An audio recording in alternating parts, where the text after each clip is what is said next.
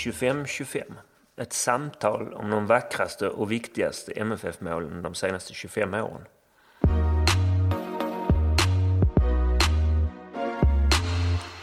Vi som gör den här samtalsserien heter Tony Ernst och Henrik Zackrisson. all musik och alla jinglar är gjorda av Gabriel Ernst. Podden är klippt av Martin Ringstrand.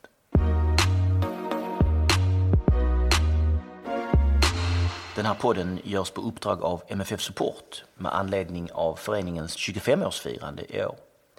Vi tycker att du ska bli medlem i Malmö FFs officiella supportförening. Gå in på mffsupport.com för mer information.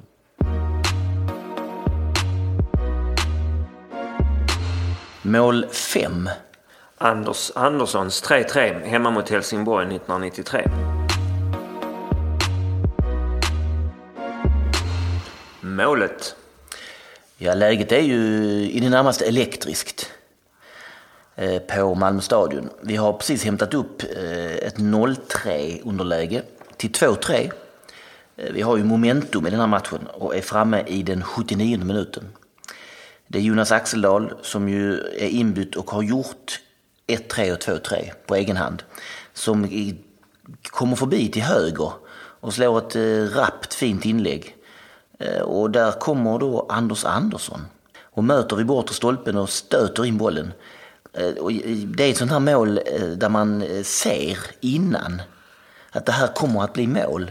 Ja, man kan ju aldrig vara riktigt säker såklart, men man kan liksom få en föraning om att det här, är, det här blir mål. Någon liten sekund innan det då verkligen blir mål.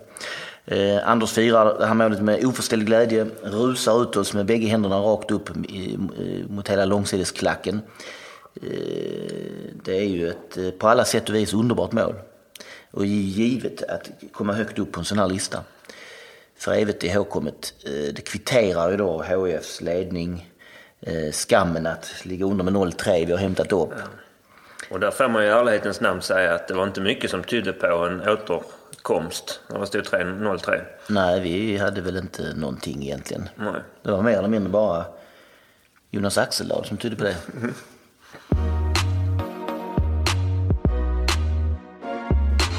Läget.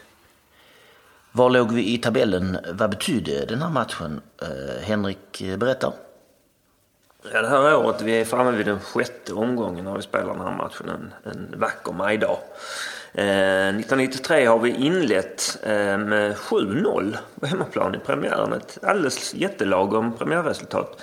Dock mot ett ofattbart blekt Brage. Sen förlorade vi två raka. Sen lyckades vi slå eh, Örebro borta. Eh, innan vi just innan den här matchen hade spelat 0-0 mot Halmstad. Så vi hade alltså sju poäng på fem matcher. Det räckte till plats sju. HF som var nykomlingar hade börjat alldeles strålande. Eh, 12 poäng eh, på fem matcher. Låg trea, en pinne bakom ledande AIK. Eh, tufft läge. Och det var ju överhuvudtaget ett konstigt Sverigeår detta med, med Viggo Jensen. Hans enda. Hans enda år. Eh, som på något vis konstigheten Kulminerar. Ja, både kulminerar och manifesteras. Den allra sista matchen det här året där vi ligger under med 4-0 i paus mot Frölunda. Och där har vi lärt oss att de har gjort tre av de fyra målen. Ja, det har vi lärt oss nu att det är Rickard Tiberius som gör tre av dem. Ehm, vi tar upp det där i andra halvlek. Ehm, Till 4-4 ja. mm, och sen så, jag tror vi, vi kvitterar typ i 86 och sen gör de 5-4 och 90. Mm. Hade vi vunnit den matchen hade det blivit sexa. Nu förlorade vi den, vi blev tia.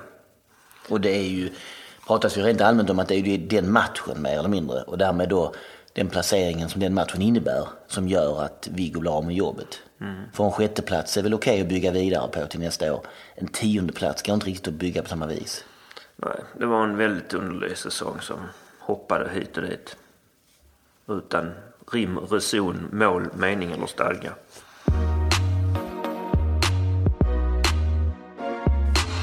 Matchen. 3-3 alltså, i det första stora Skånederbyt på 25 år. Det är folkfest med 28 722 på läktaren. Det är ju riktigt bra. Vilket år som helst och särskilt den här tiden. Ja. Liksom. Man- Man minns att det satt folk liksom uppe på kioskerna och uppe på det där lilla taket vid insläppen och så vidare. Det här var ju upphaussat i veckor, kanske månader innan den här matchen. Ehm, Ja. Ja, och det här är ju en väldigt, väldigt, väldigt viktig detalj. Att ibland om man läser gammal statistik och så, det gör man ju. Eh, Nu, nu vill jag att ni ska lyssna på Henrik väldigt noga här. Ja. Ja, eh, så står det att det är Henrik Larsson som gör 1-0 till, eller 0-1 till Helsingborg. Men så är det inte. Eh, På alla ställen där detta står är det helt fel. Det är ett självmål av Jörgen Olsson. Just det. Halvtimme ungefär. Efter en halvtimme ungefär. Tio minuter senare, Patrik Sundström eh, tar med sig bollen med handen. Ja, den studsar upp och han liksom slår med sig den med handen. Eh, och borde varit avblåst. Absolut. Eh, Men han kan raka eller lägga in den i tom bur och då är det 2-0. Så är det paus och sen nästan omedelbart i, tre, i andra halvlek så, så kommer 3-0 och då får Henrik Larsson göra Ja, sitt det är enda ju- mål i den matchen. Precis. Och det är ju inget att prata om det heller. Nej. Utan det är precis lika mycket som 1-0 ett självmål. Detta är ett mål av Henrik Larsson. Han gör ett mål i den här matchen. Ja, ett mål. Och det är hans första allsvenskan faktiskt det här. Aha. Eh, och där och då var det ju rätt mörkt. Det, det som vi mycket kort var inne på innan, det var inte mycket som tydde på att vi skulle kunna ta upp det här för vi är inte speciellt bra i det här, varken i den här matchen eller det här året. Det ser ju håglöst ut. Ja. Men så är det Axeldal där ja, som, som plötsligt får någon konstig flipp. Nästan egentligen det enda riktigt bra han åstadkommer i Malmö FF ju. Får man väl säga. Um, nickar in 1-3 i 70 Ganska sent ändå. Eh, och sen kommer ett skott i 76 som Sven Andersson kanske borde ha tagit ja. Ja, och det är väl så här den här ordningen. Nu blir jag lite osäker, men det är nicken först. Nicken kommer först ja. Mm. Ja. Eh, nicken minns jag kristallklart. Det andra målet minns jag inte så mycket. Det var lite mer töckenaktigt. Ja, men Och det så- känns som ett skott som, som Sven Andersson på något vis tappar in mellan händerna eller så. Ja, Lite det har jag inte, det där är jag inte riktigt med. Jag bara sett att den går in och sen är det ju plötsligt fullständigt... Då har man fått vittring. Det känner man ju både läktare och lag och allting. Och det är klart, fotboll är psykologi. Även om man är utspelad, eller inte utspelade, men även med andra laget är klart bättre och inget tyder på det. Har man tagit upp 3-2 från 3-0 så är det ju plötsligt en match igen ju. Och sen kommer det här målet då ja. I 79 så det kommer Så det är tre täta, rätt täta mål ja. Jag blev väldigt glad när det här målet kom. Må det. Eh, ja, en kamrats far var med på den här eh, matchen. Och han kanske lite mer den typen av supporter som helst går dit för att se trevlig fotboll. Det fick han väl göra kanske. Men han brukar varje gång vi träffas nu, det är inte jätteofta så, men då brukar han eh, påminna mig om den här matchen och att jag inte var kontaktbar när 3-3 kom. Jag stod ju på min vanliga plats där på ståplats där vi brukar stå på långsidan, eh, ganska nära mitten. Och där var det ju, det hade ju blandats upp med folk. Det var ju HIF inne på vår sektion. De stod liksom lite överallt. Ja, ja. Det var första gången vi möttes 25 år, det var en stor folkfest. Folk visste inte riktigt var de skulle köpa biljetter. Vi hade i ärlighetens namn inte haft 28 Ja, 000. men det var inte lika 722. noga. Nej, det var det ju inte. Men det stod en massa HF där som stod och skrek och jublade efter 1-0, 2-0, 3-0. Så man vart ju riktigt irriterad. Och när vi gör 3-0 så vet jag att jag firar genom att leta mig fram till en av dem som hade stått och skrikit mest och, skriker i hans ansikte. Fullt rimligt. Eh, det var eh, hur jag eh, firade det. Egentligen inte så mycket med laget och Anders Andersson allihopa utan genom att skrika en äldre helsingborgare rätt upp i ansiktet. Eh, Det var kanske inte jättesnällt så här i efterhand.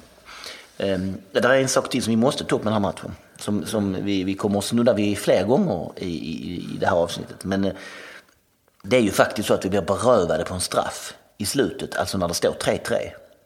Så är det. Så är det, ja. Den är glasklar. ja. Eh, Axeldal drar eh, Sven Andersson. som Det är liksom fri och rundar honom kan man säga. Men blir nerriven.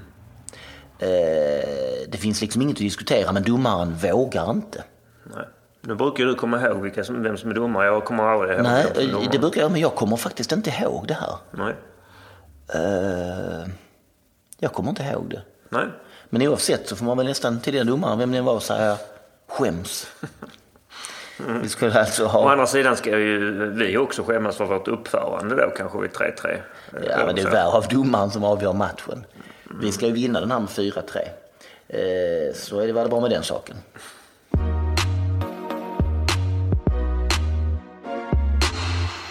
Målskytten. Anders Andersson.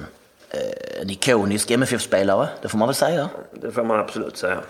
Eh, Kommer till oss från lilla Svenstorp på Österlen 1990. Eh, Debuterar i Allsvenskan året efter, oktober 91, hemma mot AIK. i 2-1-segern där bland annat Dan Corneliusson gör mål.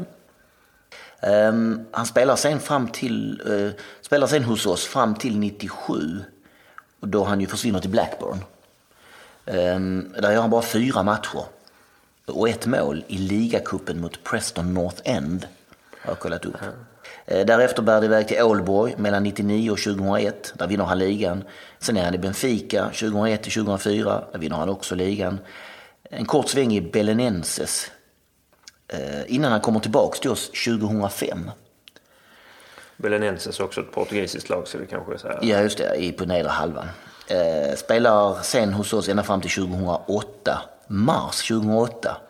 När han inför allsvenska premiären där på träningen bryter skenbenet eftersom han glömde eller antagligen struntade i att använda benskydd. Eh, efter det spelar han inte, eh, tror jag. Eh, har jag förutsatt. Men så kollar jag verkligen upp det här, går igenom statistiken mycket noggrant och då ser jag att han faktiskt gör ett inhopp under 2008-säsongen när han liksom har kommit tillbaka efter den här skenbensskadan. Mm. Ehm, och det är Geis borta i omgång 26. Sitter han på bänken och hoppar, får hoppa in redan i 21 minuten. Han ersätter Gabriel i backlinjen, vår brasse. Eh, matchen slutar 2-2, Toivonen och, och, och Feere gör våra mål. Detta minns jag faktiskt inte. Sen har han ett par andra, eh, två, tre matcher till där han sitter på bänken men inte får hoppa in. Mm. Det är hans insatser 2008. Um, ja, sen slutar han efter det. Mm. 2009. 304 matcher för oss, varav 182 i allsvenskan. Sammanlagt inalles gör han 50 mål. Eh, Anders började ju som en form av ganska offensiv mittfältare. Men det flyttade liksom efterhand lite ner i banan och blev defensiv mittfältare och sen avslutade han ju som mittback. Mm, han var ju alltid sådär, så länge han spelade mittfältare, stabil målskytt liksom. Det är ja. alltid ett antal mål varje år. Japp. Sen blev det såklart lite färre när han blev defensiv och sen mm. blev mittback. Eh, styrkorna då, jag, ska, jag försökte komma fram till det är väl spelsinne, passningsfoten, placeringsförmåga. Han är, kändes som att han var en, en jäkligt fin eh, spelande teknisk eh, innermittfältare. Och han känns ju verkligen som en MFF-spelare. Alltså att han var sådär, älskade klubben och oss supportrar. Lika mycket som vi älskar honom tillbaks. Um, ja, en ikon får man säga. Mm. Absolut.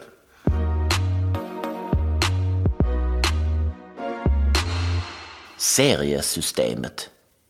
Mm, 1993 förlåt, var vi året då vi var tillbaka vid en rak vanlig serie. Precis som den ser ut idag ungefär. Eh, små skillnader mot nu. Eh, en är ju att det var 14 lag bara på den tiden. Mm. Eh, och också att två lag kvalade neråt. Eh, lag 13 och 14 åkte ur, lag 11 och 12 kvalade. Och det berodde på att det fanns två division 1-serier, ingen superetta, utan norra och södra. Och det här är alltså 1993 vi pratar om, ja. året när Anders Andersson gör ja. det här 3-3 målet mot Helsingborg. Ja. Mm. Superettan som jag nämner, den infördes ju, man slog ihop de här olika division 1-serierna till ett, en serie 2000. Då ju vi var där nere och gästspelade för enda gången i historien. I premiären av Superettan alltså? Mm. Eh, och sen har det ju då varit 16 lag i Allsvenskan från och med 2008. Eh, men innan då, ja, här blev det ju krångligt alltså. Det var en rak serie till och med 1981. Och just då, 1981, var det 14 lag. Sen minskade man detta, eh, allsvenskan, till 12 lag och slutspel. Mm. Det var inget jättemärkvärdigt så, men det var lite på hockeyvis till att börja med att de åtta första av 12 gick till slutspel. Och man körde då ett Europacupspel med möte hemma borta. Eh, man la om det 1985. Då gick man ner till topp 4. Vilket ju kanske kändes... Jag vet inte. Man tyckte det kändes rimligare. Fortfarande så, samma med Europacup-spel. Dock med en liten twist 1989. Eh, för då införde man en annan form av hockeyregler för finalen. Att bara vinst räknades, eller resultat räknades, inte antal mål. Eh, så därför blev det också en tredje final 1989. Fastän vi hade vunnit borta i Norrköping med 2-0 och de vann här 1-0. Eh, man kan ju säga då, och det säger man gärna, vi grottar ju gärna ner oss i sådana här orättvisor. Eh, så att regeländringarna har varit med, varit mot oss, inte, absolut inte med oss, mot oss i två förlorade finaler. För hade tidigare reglerna gällt 1989, ja då hade vi, vi vunnit. Och å andra sidan, 1987 vinner vi, eh, förlåt, 1987 förlorar vi eh, 1-0 borta, vinner 2-1 hemma och på det vinner Göteborg på bortamål. Alltså, hade 89s regler gällt redan 87, ja, då hade vi fått en tredje final. Det är alltså, man kan säga att vi, eh, reglerna har ändrats hela vägen för att förstöra så mycket som möjligt för oss. Det har blivit så, ja. Jag kan säga att de har gjort det för att, eh, för att förstöra så mycket för oss. Men det har blivit så. Eh, Jag är själv osäker och försökt hitta detta men det kan ju vara att den här regeländringen egentligen var införd redan 1988. Men då kryssade vi och sen vann vi mot Djurgården så i så fall märktes inte det så att säga. Jag, jag vet inte så. Jag tror inte det är så men jag, jag är inte säker. Men jag kommer ihåg en gammal intervju jag gjorde med Jens Fjällström. En riktigt gammal intervju, den är säkert 15 år gammal.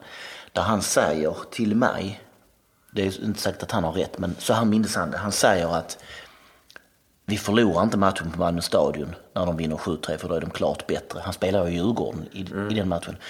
Vi förlorar den hemma för det blir bara 0-0 vi har ett, två skott i stolpen. Hade vi vunnit den med 1-0 så hade vi liksom tvingat fram en tredje match oavsett. Okej. Och det känns ju som att han börjar ha kommit Ja, ihåg det här rätt. ja. men då är det ju så såklart. Mycket bra. Ehm, ja, det fanns alltså den här regeländringen redan 1988. Jag kommer inte ihåg det. Eh, hur som helst. Eh, efter 1989 eh, och eh, 1990 så har man problem med publiksiffrorna. Eh, snittet är nere på strax över 4 000 så man tycker i fotbollsförbundet att något måste göras. Så därför inför man ett superkrångligt system 1991. Ja, det gick knappt att riktigt ta in. Nej, Alltså det här, jag ska försöka förklara detta men, men eh, all förståelse får ni spola fram här och vad man nu gör. Dra fram den lilla markören. Eh, Men eh, häng med, häng med här. Ja, nu, nu, det är trots allt intressant.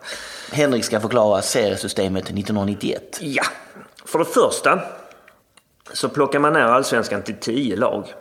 Och när, efter 18 omgångar, alltså när alla hade mött varandra två gånger, så delades serien. Topp 6 bildade mästerskapsserien. Där kom vi med, för vi låg trea då. Eh, och de här sex lagen tog med sig hälften av sina intjänade poäng. Och det vill jag minnas också att det var så att hade man 29 så fick man 15. Ja, det rundades av uppåt, ja. Mm. Ehm, och sen så blev det då nya dubbelmöten, 10 matcher till. Ehm, så de här lagen mötte varandra fyra gånger. Ehm, och de fyra sista allsvenska lagen då, ja de åkte ju inte direkt ur utan de eh, sattes ihop i någonting som heter kvalsvenskan, eller kallas för kvalsvenskan, tillsammans med fyra division 1-vinnare. För det fanns alltså fyra olika division 1. Södra, norra, östra, västra på den här tiden. I den här åttalagsserien så var det också dubbelmöten. Topp tre, de gick tillbaks till allsvenskan. Eh, lag 5 till 8, de åkte tillbaks ner i division 1. Fyran däremot, den ställdes till ett nytt kval. Och mot vilket lag då, frågar man sig? Jo, för på hösten hade de andra lagen som var kvar i division 1 Du har tappat mig nu. Ja, de har ju såklart fortsatt spela. Och då var det en vinnare därifrån. Hur fick man fram den vinnaren? Ja, de playoffade fram. Eh, Det blev fyra vinnare där på hösten också. Och sen playoffade man fram till en vinnare. Man spelar fram till december, januari eller vadå? Nej, det blev väl bara in i november. Mm. Ja, fortsätt. Och sen så fick de då, alltså fyran från kvalsvenskan, möta en division 1 höstvinnare. Eh, Och det här året, eh, 91, är ju HIF en hårsmån från att gå upp. De, får, de är det laget som kommer och kvalar sig höstvinnare från division 1 för att möta Frölunda som är fyra i kvalsvenskan. Ja, och HIF förlorar på bortamål. Just det, de vinner hemma med 4-2. Två. Ja. Och Frölunda gör ett mål precis i slutet så de leder 4-1 va? kommer jag inte ihåg. Nej, Eh, är Däremot så minns jag ju att de tar ledningen borta sen men släpper in tre mål var. Det sista är väldigt sent. Så de... Ja. ja. 5-5. Jaha, okej. Det var 91 det Det ja. var 91. 92, ja då sparkar man igång det här men börjar väl inse där fram emot eh, allt eftersom året går att det här var ju kanske inte riktigt bra. Eh, Så under 1992 bestämmer man sig för att skrota det här systemet och återgå till den raka serien 1993. Så hela det här eh, stora systemet eh, med allsvenska, kvalsvenska, division 1-vinnare, hej och hå. Det kör bara vi bara två år i Sverige. Ja, precis. Och när man bestämmer sig för att ta bort det här, det gör man märkligt nog inte förrän i september. Och då är ju mer än halva kvalsvenskan spelad. Ja, det blir väl kanske ingenting som kvalsvenska lagen blir jätteledsna för, för att de får lite lättare väg upp. Topp fyra går nu direkt upp till allsvenskan. Och de fyra sista från kvalsvenskan kvalar mot fyra höstvinnare från division 1. Och alla de fyra vinnarna går också Alla rakt de upp. då. fyra vinnarna går upp. Eh, och då anordnar man först då, för att det inte bara ska vara fri lottning, så anordnar man ett placeringsspel mellan division 1-segrarna. Alltså att de får möta varandra varsin gång. Eh, och de som är bäst får möta åttan i kvalsvenskan, de som är sämst får möta femman i kvalsvenskan och så vidare. HF blir bäst i den där, det där placeringsspelet eh, och går upp genom att slå sistepellen från kvalsvenskan, det är IFK Sundsvall. Eh, En annan sak som är värt att notera är ju Djurgårdens fruktansvärda missflyt. Ja, och det, här, det, och det pratade jag faktiskt med, i samma intervju jag gjorde med Jens Svensson så pratade han om det här året som det absolut mest vansinniga han hade varit med om. För först blir de sjua i- allsvenskan. Jag tror bara på målskillnaden. Ja, och, i, precis, och de släpper in ett mål i sista sekunden, ett långskott från 30 meter som gör att de faller ner från sjätte till sjunde plats. mm, och de får spela kvalsvenskan. Sen blir de femma i kvalsvenskan, bara någon poäng efter. Och det är också samma där, att i den sista matchen leder de, men så släpper de in ett mål i absolut sista sekunden. Också tydligen ett långskott långt utifrån. Mhm. Så att man, han, man knappt tror det är sant.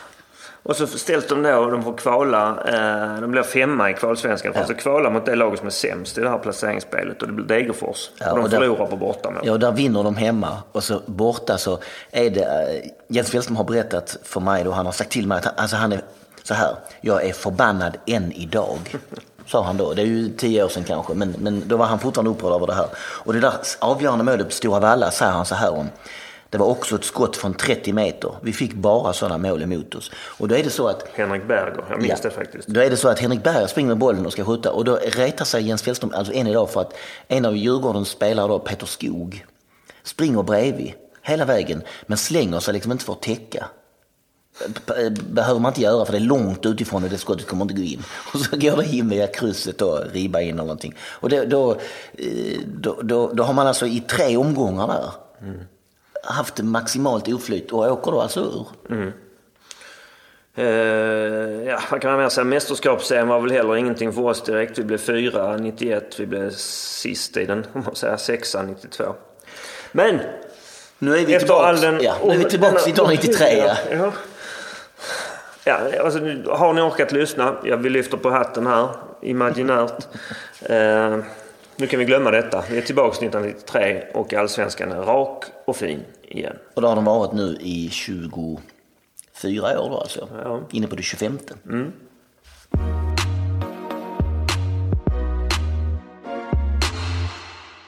Panini-album. Jag var lite inne på det här snabbt med publiksiffror så tar det sig ju lite under slutet av 90-talet. eh, För sen explodera i början av 00-talet. Men intressant då är att rakt motsatt eh, den här publikexplosionen och intresset så går Paninis samlaralbum. Eh, det sista allsvenska samlaralbumet kommer ut 2000. Eh, men det är en märkligt oregelbunden utgivning på de här samlaralbumen. Det kom ut ett 91, 93, 95. Sen hopp till 99, men ett igen 2000. Och innan dess var det 86 och 87. Och märk väl när jag pratar om samlaralbum och samlarbilder och sånt så pratar jag om sådana här klassiska där man klistrar in sina bilder. Inte sådana där samlarkort i hård kartong som man kan spela med och, och möjligen sätta i plastfickor. De är ju för barn. 93-albumet då, som vi pratade det här året vi, vi pratade om, eh, som jag har med mig här. Eh, det pryds av Henrik Larsson så det kan man ju säga att man har haft örat mot marken faktiskt. Tittar man i det här lite så, så ser vi att det är inte komplett. Nej, det... Nej, det svider. Men, men, men eh, det är som är trevliga liksom, texter om varje spelare och så. Ser kanske här. ska läsa den om Anders Andersson, ja. Ja, eh, just det, för den har jag där. Då står det var han är född, vad han väger och hur många u landskamper han har. Så står det också, det blir ett litet epitet om varje spelare. Eller en liten beskrivning. Lysande bollbegåvning, teknisk och konstruktiv. En kommande storspelare. Kom från Svenstorps IF 1991. Han är ju 19 år det här året. Ja, det var en bra beskrivning av Anders. Ja, Sen stämmer det kanske inte alltid hundra. Om Andra Jägler står till exempel häftig och snabb dribbler. Han blev snarare fullkomligt anonym spelare. Ja. Uh, kanske, kanske lite överordnad. Mm. Uh, ja, eh, Panini. Uh, de har ju egentligen, de här albumen har sett likadana ut mer eller mindre genom åren alltid. Och de gör fortfarande ut album för VM och EM som kan köpas i Sverige. Och också de som hade hand om Champions League innan men den licensen har de för några år sedan släppt. Eller tappat, jag vet inte vad. Eh, och ligger hos ett annat företag som heter Tops. Men det var ju härligt med Champions League-album då för några år sedan när vi var med. Att man kunde köpa ett paket och dra upp liksom. Här kom Cristiano Ronaldo, Leonardo Messi och Amin Nazari. i samma paket. Um, och det, det är ju egentligen orimligt att det inte finns någon marknad för det här nu för tiden. Att det är alltså ända sedan 2000 har vi fått klara oss utan allsvenska samlarbilder. De här korten har kommit någon år senare men det har jag inte riktigt eh, koll på. Sen är ju mina barn lite för stora nu för, för att funka som alibi. Det var perfekt sådär 2008 att gå och köpa EM-bilder. Och Maja satt i vagnen och var min dotter hon var ett och ett halvt år gammal. Och sa Åh Maja, visst ville du ha 50 paket EM-bilder? eh, men ja. Men, men det här har försvunnit ja. Det ja vad säger Goal-redaktionen om detta? Ja, att, att det har försvunnit. Jag, jag kan nog säga ju att um, från Goal-redaktionen så är nog svaret så här. Att, att det här att klistra in eh, allsvenska bilder i album. Mm. Det är nog eh, en utdöd hobby, tyvärr. hobby? det är en utdöd hobby, tyvärr. Ja, en hobby. Ja. Eh, man spelar idag Fifa med sinnessjuk grafik. Samtidigt som jag sitter och pratar om det här så visar Henrik upp Champions League-albumet 2014. Mm, det är komplett. Där jag ser att Malmö FF-sidan eh, är helt komplett. Ja, och, Um... Man kan dock säga att de börjar tvivla på sitt koncept här lite. Du säger att bilderna är lite mindre än vad de har varit innan. För att istället så började de med någon sorts konstiga små remsor. Som man liksom skulle klistra upp så här. Man, man har ett helt uppslag med fullt med små klisterremsor med, eh, med spelarnas eh, data på. Alltså längd och antal matcher och sånt. Ser Fifa-aktigt ut? Alltså spela Fifa på datorn eller på uh -huh. tv-spel ut? Det här var inte jag så förtjust i. Men här har man då ställt upp lagen. Här är inte bara en uppställning liksom att det här är truppen utan man har liksom layoutat det så att det ser ut som en trolig startelva. Så man säger att de har ganska klart för sig här. Ja, det har de ju. Eh. För Malmös lag. Och så har man då en liten bänk här borta med Johan Hammar och Amin Asari som sagt. Och Agon Mehmeti och så vidare. Ja, men jag tror att det är tv-videospelsgrafiken som har liksom utarmat det här. Okay. Och utöver detta så kan jag säga att det enda trycket som, som vi ser på Goal, om man mm. ser på ungdomar som är intresserade, så är det ju att man snarare vill ha rätt stora fina eh, affischer, planscher posters att sätta upp på, i flick och pojkrummet. Um, för det känns som att det är något man inte kan få via att titta på bilder på nätet eller via spela spelen. Liksom. Får man en stor fin poster på ja, men Amin Asari och, och sätta upp ovanför väggen uh, så, så är, är det egentligen det enda ska vi säga, eh, eh, analoga som finns kvar som jag tror att ungdomar, kids, är intresserade av. Kids, ja. Mm. Men vi 51-åringar som gärna vill samla, hörni ni Panini, skärpning. Mm.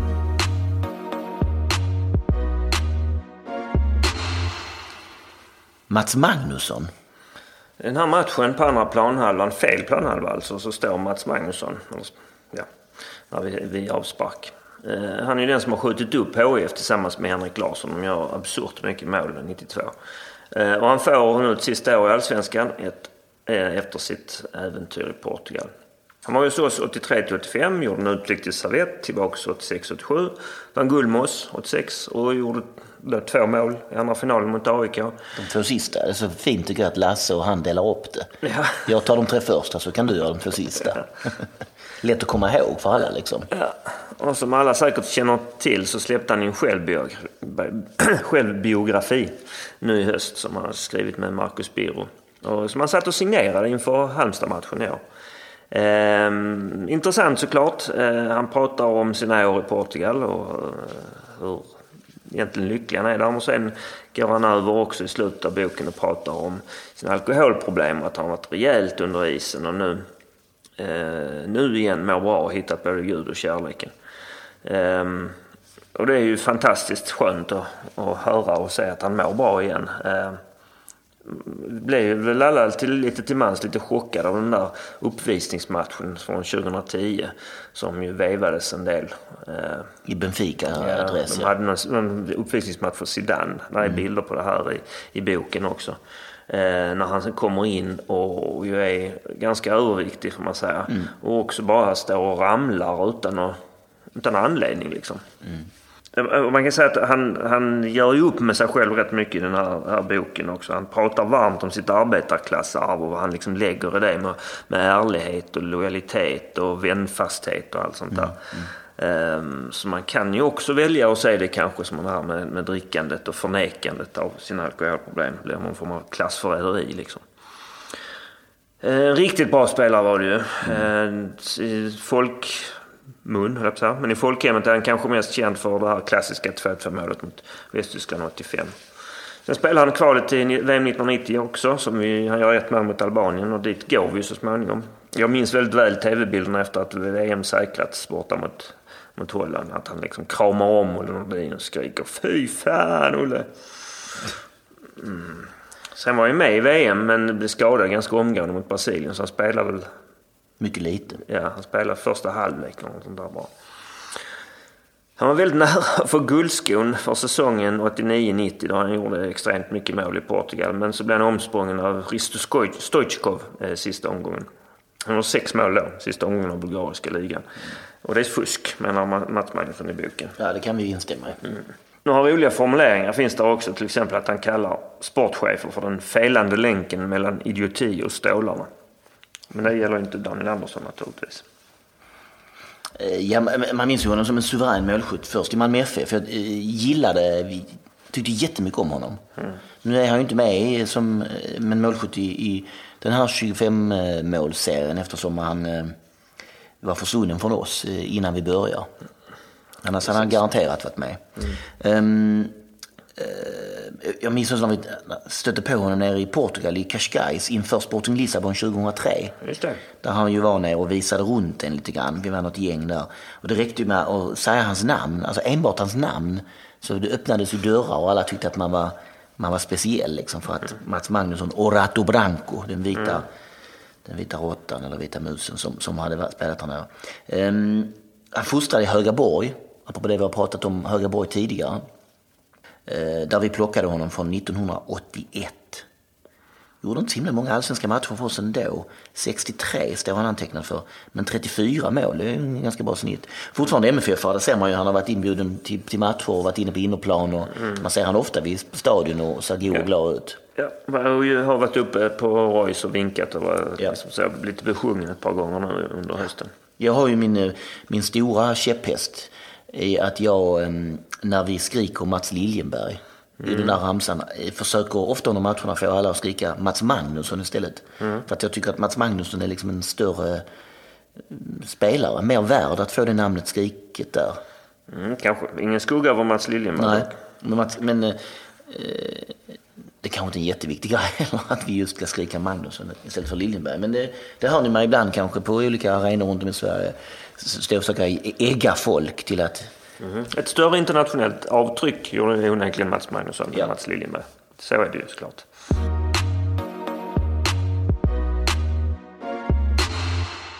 på plats. Det här är alltså eh, ett, ett mål som det var ett tag sedan. Det är alltså 24 år sedan drygt. Du kommer fortfarande ihåg det? Oh ja, det gör jag. Såklart. Det var ju ett av de häftigare målen i karriären.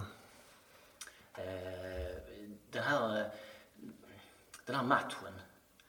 eh, Dels var den ju väldigt upphausad innan, det ska vi prata mer om sen. Och, och, och den levde ju upp till förväntningarna, om, om man skulle säga så från, från kvällstidningsvis. Ja. Ja, det var, jag kommer verkligen ihåg, men vi skulle kanske gå in mer på det sen sa du, men eh, det var ju verkligen en håsad match och jag vet inte, det har inte varit så mycket publik på MFFs matcher sen va? Efter den eh, matchen tror jag. Det kan det inte ha varit. Och nästan 29 000 ju. Ja.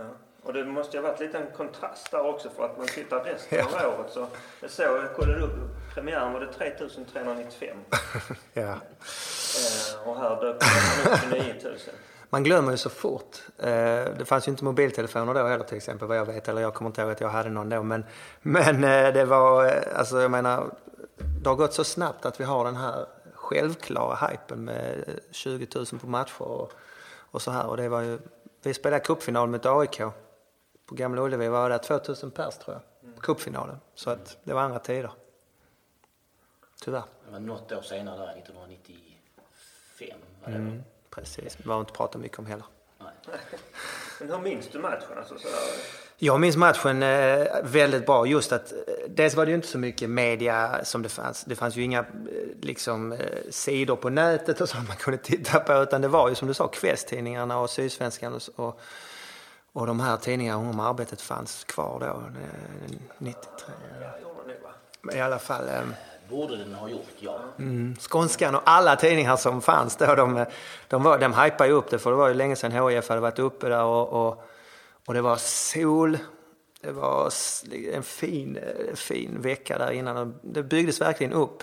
Så att därför var det också så otroligt mycket folk och eh, en ja, jättespänning inför, minns jag. och, och det märktes i, i, i ska man säga, omklädningsrum bland spelare och bland, bland alla er? Liksom. Ja, absolut. Jag var inte så gammal heller då. Jag var, var 19 år gammal. Så att, eh, det var ju lite speciellt. Det var väl aldrig, aldrig spelat så mycket, inför så mycket folk. Inte ens ute i Svenstorps IF eh, i division 6. Men eh, alltså det var så färskt där för, i min MFF-karriär trots allt. Så att eh, det var en jättehäftig match, stor match. Och så Henke och Masse på topp ju. Som som redan då var väl, Masse var ju stor och Henke var någonting som en stor profil som man hade upptäckt då. Och, och, och vi hade ju en, eh, en tränare då inför det här året som hade kommit eh, eh, lite oväntat ifrån kändes det som. Ja, det var Viggo Jensen. Just det. Som ju tog över efter Bob Houghton som fick lämna snabbt eh, tyvärr där den andra sessionen. Men eh, ja, han blev hämtad ifrån, han hade varit i Bayern München lite i Tyskland men han kom från Danmark var Cavallis eh, uttalande där efteråt som man minns väldigt väl ju när han, han sa att han, han, vi hade beställt en rolig dans när vi fick en tråkig tysk.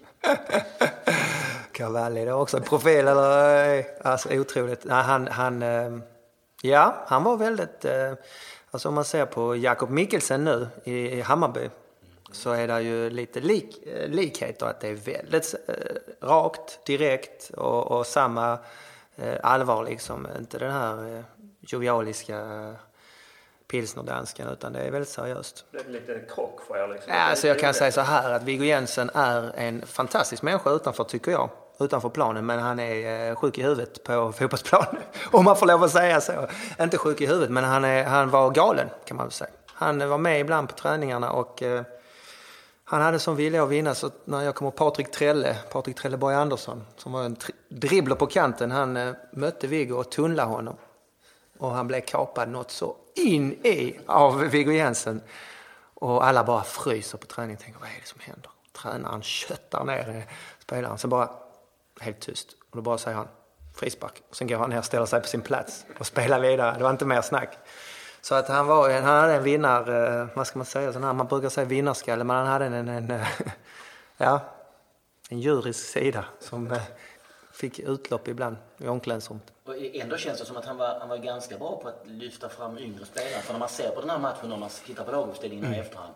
Det är Patrik Trelleborg Andersson på kanten, det är du Jörgen Olsson, centrala mittfältare. Ja. Det är liksom en Eh, han, han verkar inte rädd för det. Nej, absolut inte. Och jag säger återigen, alltså, det var en väldigt fin människa. Jag hade otroligt bra samtal med Viggo och träffat honom efter att jag sa så att han var sjuk i huvudet. Han var väldigt, han var väldigt eh, inne i det när det väl var tävling. Då gick han amok om det var så som man säger i Danmark. Men, han, han, men utanför kunde man ha väldigt förtroliga samtal och, och det var skönt för det kunde vara tuffa tider för oss unga spelare. Det var ju ekonomiskt tuffa tider för jag har pratat med MFF om det här med Jan-Olof Kindvall till exempel. Om, att man måste våga satsa på yngre. Och på vår tid sa jag, då hade vi ju en medelålder ibland på, jag tror 21,5 eller något sånt här, 21, 21 och det, det är ju rätt ungt. Eh, och då sa han att det är ju ekonomi. Allt som oftast, tyvärr. Så har man inte bra ekonomi, vilket inte Malmö hade då, då för man, måste man våga satsa på yngre. Sen, sen ska man komma ihåg att i stort sett alla vi, eller många av oss, har ju spelat i landslaget sen. Så att det var ju inga dåliga ungdomar som kom upp i och för sig.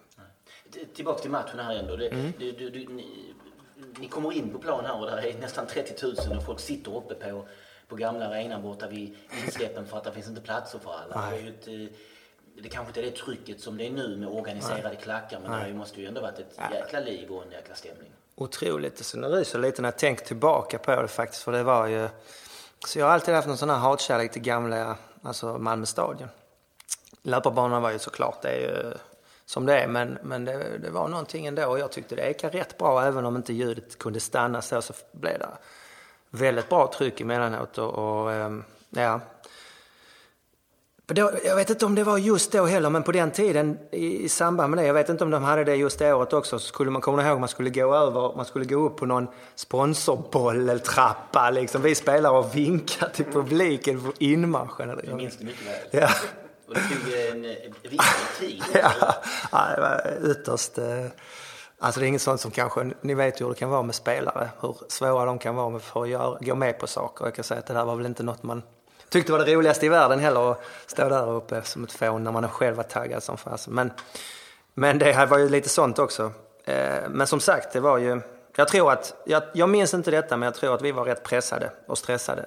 Eh, för att vi inledde ju inte så bra. Nej, vi, vi kan komma till det, Henrik. Ja, vi var ju, inledde ju egentligen väldigt bra med premiären mot Brage där med, Ja, med 7-0. 7-0. Eh, och efter det så... De hade tränat, tror jag, en gång på gräs. Ja, det var så de började ju katastrofalt det Ja. Alltså det var idel nästan tvåsiffriga förluster. Mm. Sen var det två raka förluster. Mhm. Och sen så en vinst och så kom, man när, kom Malmö närmast sin matchstjärna med 0-0 mot Halmstad tror jag det var. Fall så var Så ganska risigt ändå alltså. Ja. Ja. Och, Helsingborg däremot hade börjat jättebra för särskilt då som de var nykomling med fyra vinster och en förlust. Okej, okej. Det, där minns jag inte alls. Men jag, däremot så tänkte jag faktiskt egentligen mest, det var bra att du påminner om det, för att det var det, liten anledning också till att vi var pressade i plan, eller i matchen, för den inledde vi inte heller vidare, så vidare bra. Nej. Eh, så att eh, det, var, det var många bra spelare i Helsingborg på den tiden.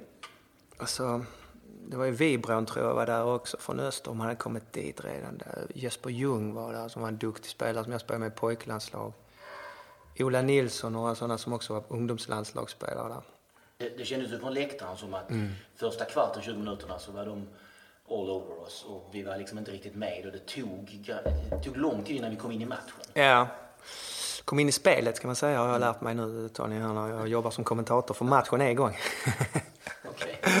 Jag håller med. Så Berka ord är för jävligt. Men, men eh, det, det, är, eh, det är sant. Och, eh, så vi var ju inte så profilstarkt lag egentligen. Så. Alltså, vi var unga och vi var många som inte kanske var så prövade som du sa och, och sådär. Så att, nej det var nog rätt tuff. Men det dröjde en stund innan första målet kommer. Ja, okej. En halvtimme typ. Och kommer du ihåg hur det går till? Jag minns ju att det var något mål, om jag inte jag är nästan säker på att det var en touch från Masse och Henke rann igenom. På något. Mm. Det är tredje. Det är det tredje. Ja. Tidigt i andra halvlek. Mm, precis. ja, jag tror att det sved lite i massen då där att göra som ett Malmö. Men en annan fråga. Men eh, ja, okej, nej, jag kommer... Det första är ju då, det kan man ibland slå upp faktiskt, att det är noterat på Henrik Larsson. Men det korrekta är ju att det är ett självmål av Jörgen Olsson. Ett inspel som han styr in för, framför Henrik Larsson. Ja, Eh, och sen är 2-0 Patrik Sundström. Han tar med sig den med handen och lägger in den. Sundet. Ja, bara gamla MFF. Precis. Fan vilken god lirare, Patrik Sundström alltså. Han fick aldrig, slog aldrig i Malmö, var aldrig riktigt där heller. Men han, jag kommer ihåg när jag kom upp som 16-åring och tittade på dem som var lite äldre. Han var ju typ 3-4 år äldre än jag var. Och ehm, han hade några passningar som var otroliga. Så där, det var en som jag såg upp till faktiskt, Sundström. Så det är klart att han skulle vara med och straffa lite. Ja. Men, men um, sen händer någonting i paus. Du vill ju gå under med 2-0 och de är bättre. Och det känns rätt förtvivlat från läktarplats i alla fall. Eller förtvivlat, men det känns som att de här är bättre än oss. Med allt vad det innebär. De har varit ur allsvenskan i 25 år och de kommer upp och de är Ja, bättre än oss. chockartat Ja, ja, Kommer ni ihåg det så här? ja, gör vi. Ja, lite efterkonstruktion kanske, men, men, men eh, ja. Och, och det kan ju också sägas att jag tyckte ju till att börja med liksom sådär, åh kul, ett Skånelag, lite derby. Men den, den fick man liksom den kultyckningen Satt i alla fall jag i halsen kraftigt där i den fasen. Kanske var det lite det som gjorde att HF blev sån rival snabbt. Man säger Göteborg har alltid varit det tidigare och många gamla... När jag kom till MFF så var det ju IFK Göteborg som var den stora rivalen och de man inte liksom gillade så mycket. Så HF var väl, ja. Men eftersom de var så bra snabbt kanske och tryckte dit oss lite så kan det ju varit också därför det blev så. Det, blev, det var väldigt jämna, eh, alltså, ja. när, när, man tittar på derbystatistiken så var den väldigt jämn upp till för bara några år sedan. två, tre år sedan när vi har dragit ifrån. Eh, ja. Det var exakt jämnt fram till tre, fyra år sedan kanske. Sen har vi mm. vunnit de, de flesta av HF har rasat ner igen. Men så mm. det är nog en anledning ja. att de var så pass bra. Och, och då är vi där då i paus och då gör mm. ju en Viggo ett viktigt byte. Ja, är det, är det redan i paus? Ja, för att då kommer ju... Jonas Axeldahl. Precis, och då tar han ut... Minns du det? Vilken anfallare han plockar ut? Det är 24 år sedan. Är det Hulda? Ja, det är korrekt. Ja, tar ut det vapnet så att säga. Ja. Fast han var ju rätt dålig på huvudet för att vara så stor. har han lagt för mig, Hulda. Nej, det var han kanske inte. Hulda har för övrigt gjort en oerhört neslig grej mot mig. Eh, om jag får ha en parentes. Ja, absolut. Är det här? Ja, vi, vi, jag, jag tog studenten på Pildamm 93 också. Nej, det kan inte varit... Fan, kan det verkligen varit det? Hulda? Ja, det var inte då då. Det var en annan match. Ja, nu blir det sådär. Det är så länge sedan som man glömmer. Men det var i alla fall när han mötte Trelleborg. Och han spelade där. Då... Eh, så gjorde han en sån klassisk... Eh, han var lite fräck ju, Hulda. Även om han var så stor så var han lite småfinurlig med sina små trippande steg och touchar och sånt. Så han gjorde en match vi mötte dem så, så stod vi vid mittplan ungefär och han hade bollen och så säger han hoppsan! Och sen typ, som det kändes som en evighet senare, så tunnlar han mig och går förbi. Och det var liksom så riktig förnedring och jag bara tänkte, fan alltså, hur kan han göra det? Så jag försökte kanske sparka ner honom, men det var inte så lätt. Han var ju två meter lång. Så, men eh, ja, tal om men, och det känns ju verkligen som han. För att han, var, ja. han, han lirade forward och, och, och var duktig och sen var han plötsligt mittback och som mittback kunde han ju som sista man gärna tunnla. Absolut, tvåfotare och sånt ja. där. Och chippade ju en straff för Trelleborg som skulle, skulle gå, när de skulle gå upp. Om de skulle gå upp eller inte, om de satte straffen typ. Och då, då chippade han eh, på den tiden. Det var inte så vanligt. Så det var ju lite, det var lite speciellt psyke på honom kan man säga. Och det kändes också som en spelare som, det här är ju efterhandskonstruktion för att det, det minns jag inte där och då, men så här i efterhand tänker jag att det här var en spelare som eh, Viggo gillade och litade ja. till. Så att han plockar ut honom i paus känns ju lite...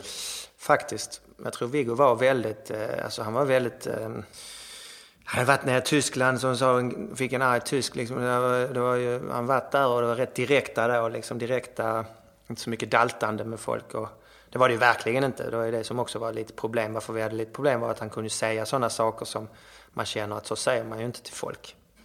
Liksom. Och då, det vill jag inte ens säga här ibland. Va? Så att då, då eh, i ilska och, och frustration. Och det, och det, är klart att det är inte jättebra när man är tränare och man inte kan behålla lugnet så. Men jag tror att han tänkte verkligen det här är det bästa. Det här duger inte. Han har inte gjort bra idag. Jag får ta ut honom.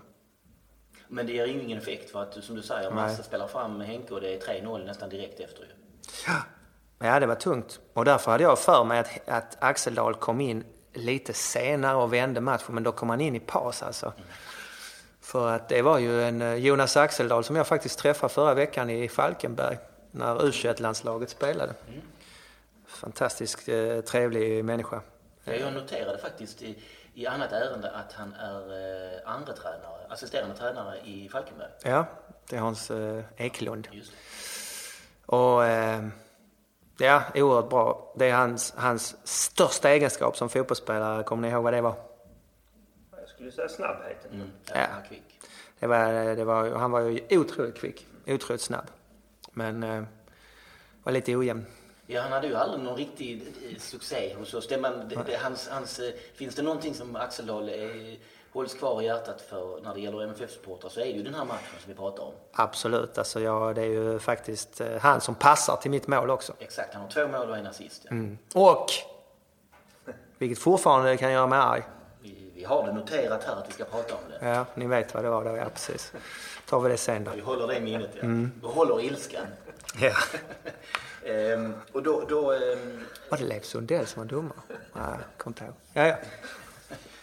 Eh, och, och då i alla fall eh, vänder ju Axel Dahl den här Och det, från läktarplats så känns det till att börja med i alla fall som att det är Axel Dahl nästan själv som gör det här. Mm. Ja, så minns jag det också faktiskt. Med sin snabbhet och sin energi. Och det kändes som att han var ju lite utfryst av Viggo och sådär. Och han hade inte fått chanserna och sådär. Han kände, han var lite frustrerad minns jag och sådär också. Så han bara gick in och i frustration kanske bara körde på. Och, och jag kommer inte ihåg exakt målen men jag vill minnas att det var liksom ryck och, och rycka ifrån. Och framförallt var ju inspelet sen till mitt mål sånt att han ryckte på högerkanten. Eh, ja. Och det är ju lite synd om Jonas här får man säga för att han gör, vänder den här matchen ut och gör två mål. Som du säger, sticker där på kanten och slår in den i mitten. Men det är ju... Vi, vi, alltså, vi kommer ju till det här då att det är ju du som är, Ja, ja. är det man minns för det är 3-3. Det är ju inget fantastiskt vackert mål heller. Nej, det, nej, jag stöter in den på ett tillslag. Ett inspel från höger från Axel Dahl. Men jag kommer däremot ihåg min känsla när jag har stött in den på ett tillslag i målet som är mot eh, östra sidan så att säga. Och jag kommer ihåg att jag tappade helt och ryser i hela kroppen, vilket jag inte har gjort innan så. Och bara springer ut mot klacken där på, på norra Långsidan. långsidan som det var ja. Och, eh, och bara står där och jublar. Jag, känner, jag kommer ihåg jag kom liksom lite sådär i töcken att det var så verkligen fast det var match. Och det är rätt ovanligt ändå att uh, Inzaghi går bananas eh, nästan. Fast det syntes kanske inte men känslorna var väldigt mycket så. För det var ju, det var, vi, var ju, vi var ju totalt uträknade. För- Låg under med 3-0 och så helt plötsligt med hur mycket kvar? 10 minuter kanske? Eller? 79 det står det Ja, antecknat för. så där och, och gör kvitterar till 3-3. Wow, och då hade vi ju, det var häftigt. Och det jublet med 29 000 nästan på läktarna, det var ju... Ja, det var häftigt. Ska vi ta, komma till det där som händer sen? eller? Ja, precis. Du, du, du, du blir fortfarande arg när du tänker på det. Nej men alltså, jag vet inte hur långt efter, men jag Jonas Axelhag igen är ju igenom och rundar Sven Andersson. Eh, Och Sven Andersson stänger honom, eller ja, som jag minns det i alla fall. Alltså, stänger honom och, och solklar straff. Vi, vi kan bara instämma att det här är, är helt korrekt. Det. Är en helt korrekt historiebeskrivning. Och vi är inte, nu är vi inte ett dugg partiska, men, men likväl så, så känslan var så och vi var ju rasande där. Alltså, samtidigt som vi hade hämtat upp som en seger redan så, eh, så, ehm, så hade vi ju chans på mer och, och skulle haft det faktiskt. Vem, vem hade varit eh, första straffskytt där? Jag hade gissat på Hulda, men han är utbytt. Mm, ja, precis. Nej, jag vet Mona inte. Anders Andersson? Ja, jag tror inte det faktiskt. Men jag har inte slagit så mycket straffar. Eh, Kapten i matchen och mittback är ju Torbjörn Persson. Ja, men jag, kanske Niklas Nylén. Vet Han är, inte. han är inbytt i matchen. Inbytt, ja. eh, Precis eh, Ah, okej. efter, efter att de har 3-0, så han är också ett alternativ. Vilket lag hade vi där då? Har ni det i huvudet? Ja, vi, vi, det här är från minnet då, men vi spelar, eh, du spelar central mittfältare tillsammans med Jörgen Olsson. Jaha. Patrik Trelleborg Andersson spelar eh, på kanten, men där kommer Niklas Nylén in, så att han är en möjlig straffskytt när det här sker. Mm. Det är ju eh, Patrik Olsson och Torbjörn Persson som är mittbackar. Ah, Patrik Olsson mittback, ja. Och han, han var ju en spelare som pendlade mellan, han kunde vara forward och mittfältare. Och, Viggo gillar honom verkligen mycket. Och han var bra, han var bra i ungdomslandslagen. Öste in mål som forward i ungdomslandslagen. Nu en folk, spelare där som man känner som aldrig riktigt Nej. den där. folk kommer inte så mycket ihåg honom kanske, men han var en stor, stor talang i 75-landslaget. Eh, 75ornas årskull tror jag det var. Eller ja, 74 till och med. Han var 74 men sen 74 så jag, jag var tidig, det var ju sån man halvårs där. Så han var det yngre än jag men han, men han fick problem med ljumsken och, och blev inte, slog inte riktigt stort sen. Eh, och det är Henrik Nilsson som spelar högerback och Stefan Alvén är vänsterback. Ja. Eh, och på topp då eh, tillsammans med eh, Hulda är det, ju Salvatore. ja, Fredrik Dahlström. Dahlström. Och så är Jens, Dala Jens Dahlström. Fjällström också då på, på andra kanten. Jens är kanske en sån spelare som också hade kunnat ta Ja, straff. ja. Fast det känns ju som Torbjörn Persson. Ja. ja, kanske. Torbjörn Persson, han, han hetsar inte upp sig i Nej, onödan. med, med sin raka rygg och, och, och ovilja att smutsa ner sig. Torbjörn Persson, vad många matcher har han gjort? Eh, 500 drygt ja, i MFF. Ja. Eh, en av, vad är han, tre eller fyra av alla. Och det är rätt otroligt. Alltså man tyckte själv att han är lite rakryggstabbig, inte så speciell när man kom upp som junior där och tittade. Sen var vi med i England på träningsläger och vi fick åka med fyra stycken lärlingar så att säga då. Eh, och eh, det var ju jättehäftigt. Vi bodde i Lilleshall där ungdomslandslagen bodde i, England och sådär. Stort, stort estate. Och det var Bob Houghton som var tränare då. Och då hade jag, kom jag med Torbjörn Persson på en sån här, man ska slå långbollar till varandra och sen ska man ta emot den så får den inte röra marken. Man ska typ inte dämpa bollen utan man ska hålla den i luften, trixande, jonglerande i mottagningarna så att säga. Och då kom jag med honom och jag hade liksom sådär lite den författade meningen om att han var lite stabbig och oteknisk och sådär. Men han briljerade så, så jag vände på den övningen, vände min respekt för honom totalt. Det bara, alltså han, han missade inte en boll. Hans passningar satt precis där de skulle, sträckt vrist med vänstran och, och jag bara kände att oj, här har man mycket att lära fortfarande. Alltså. Mm. Eh, plus att han var ju alltid eh, gentleman sådär. Och han, han, eh, vi var på Bob Houghton när han var i, då, förra året, va, med Champions League, för förra året. Så var vi på middag, eh, som hyllningsmiddag där med Bob Houghton och då, då, han, då hälsade jag på honom också och pratade lite och då han säger alltid Hallå lille man, säger Torbjörn Persson till mig. Så det är man fortfarande lille man för Tobbe. Ja. ja eh, straffen där ja. Jag ja, precis.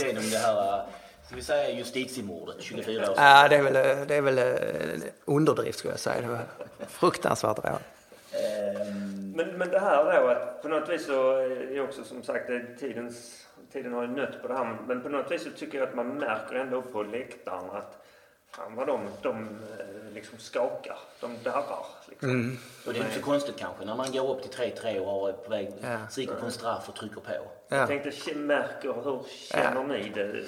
Att, ja, det är så... klart. Man, alltså man, det där är, jag, jag, brukar faktiskt prata, i mitt jobb nu som fotbollskommentator så är jag väldigt mycket, jag tycker visst, det är taktiskt det är intressant men jag tycker det mentala är minst lika intressant. Och, och alltså, man ser ju matcher, det finns ju andra exempel som som man kan ta med när vi har legat under med 3-0 i paus på Gamla Ullevi en gång till exempel och vann med 4-3.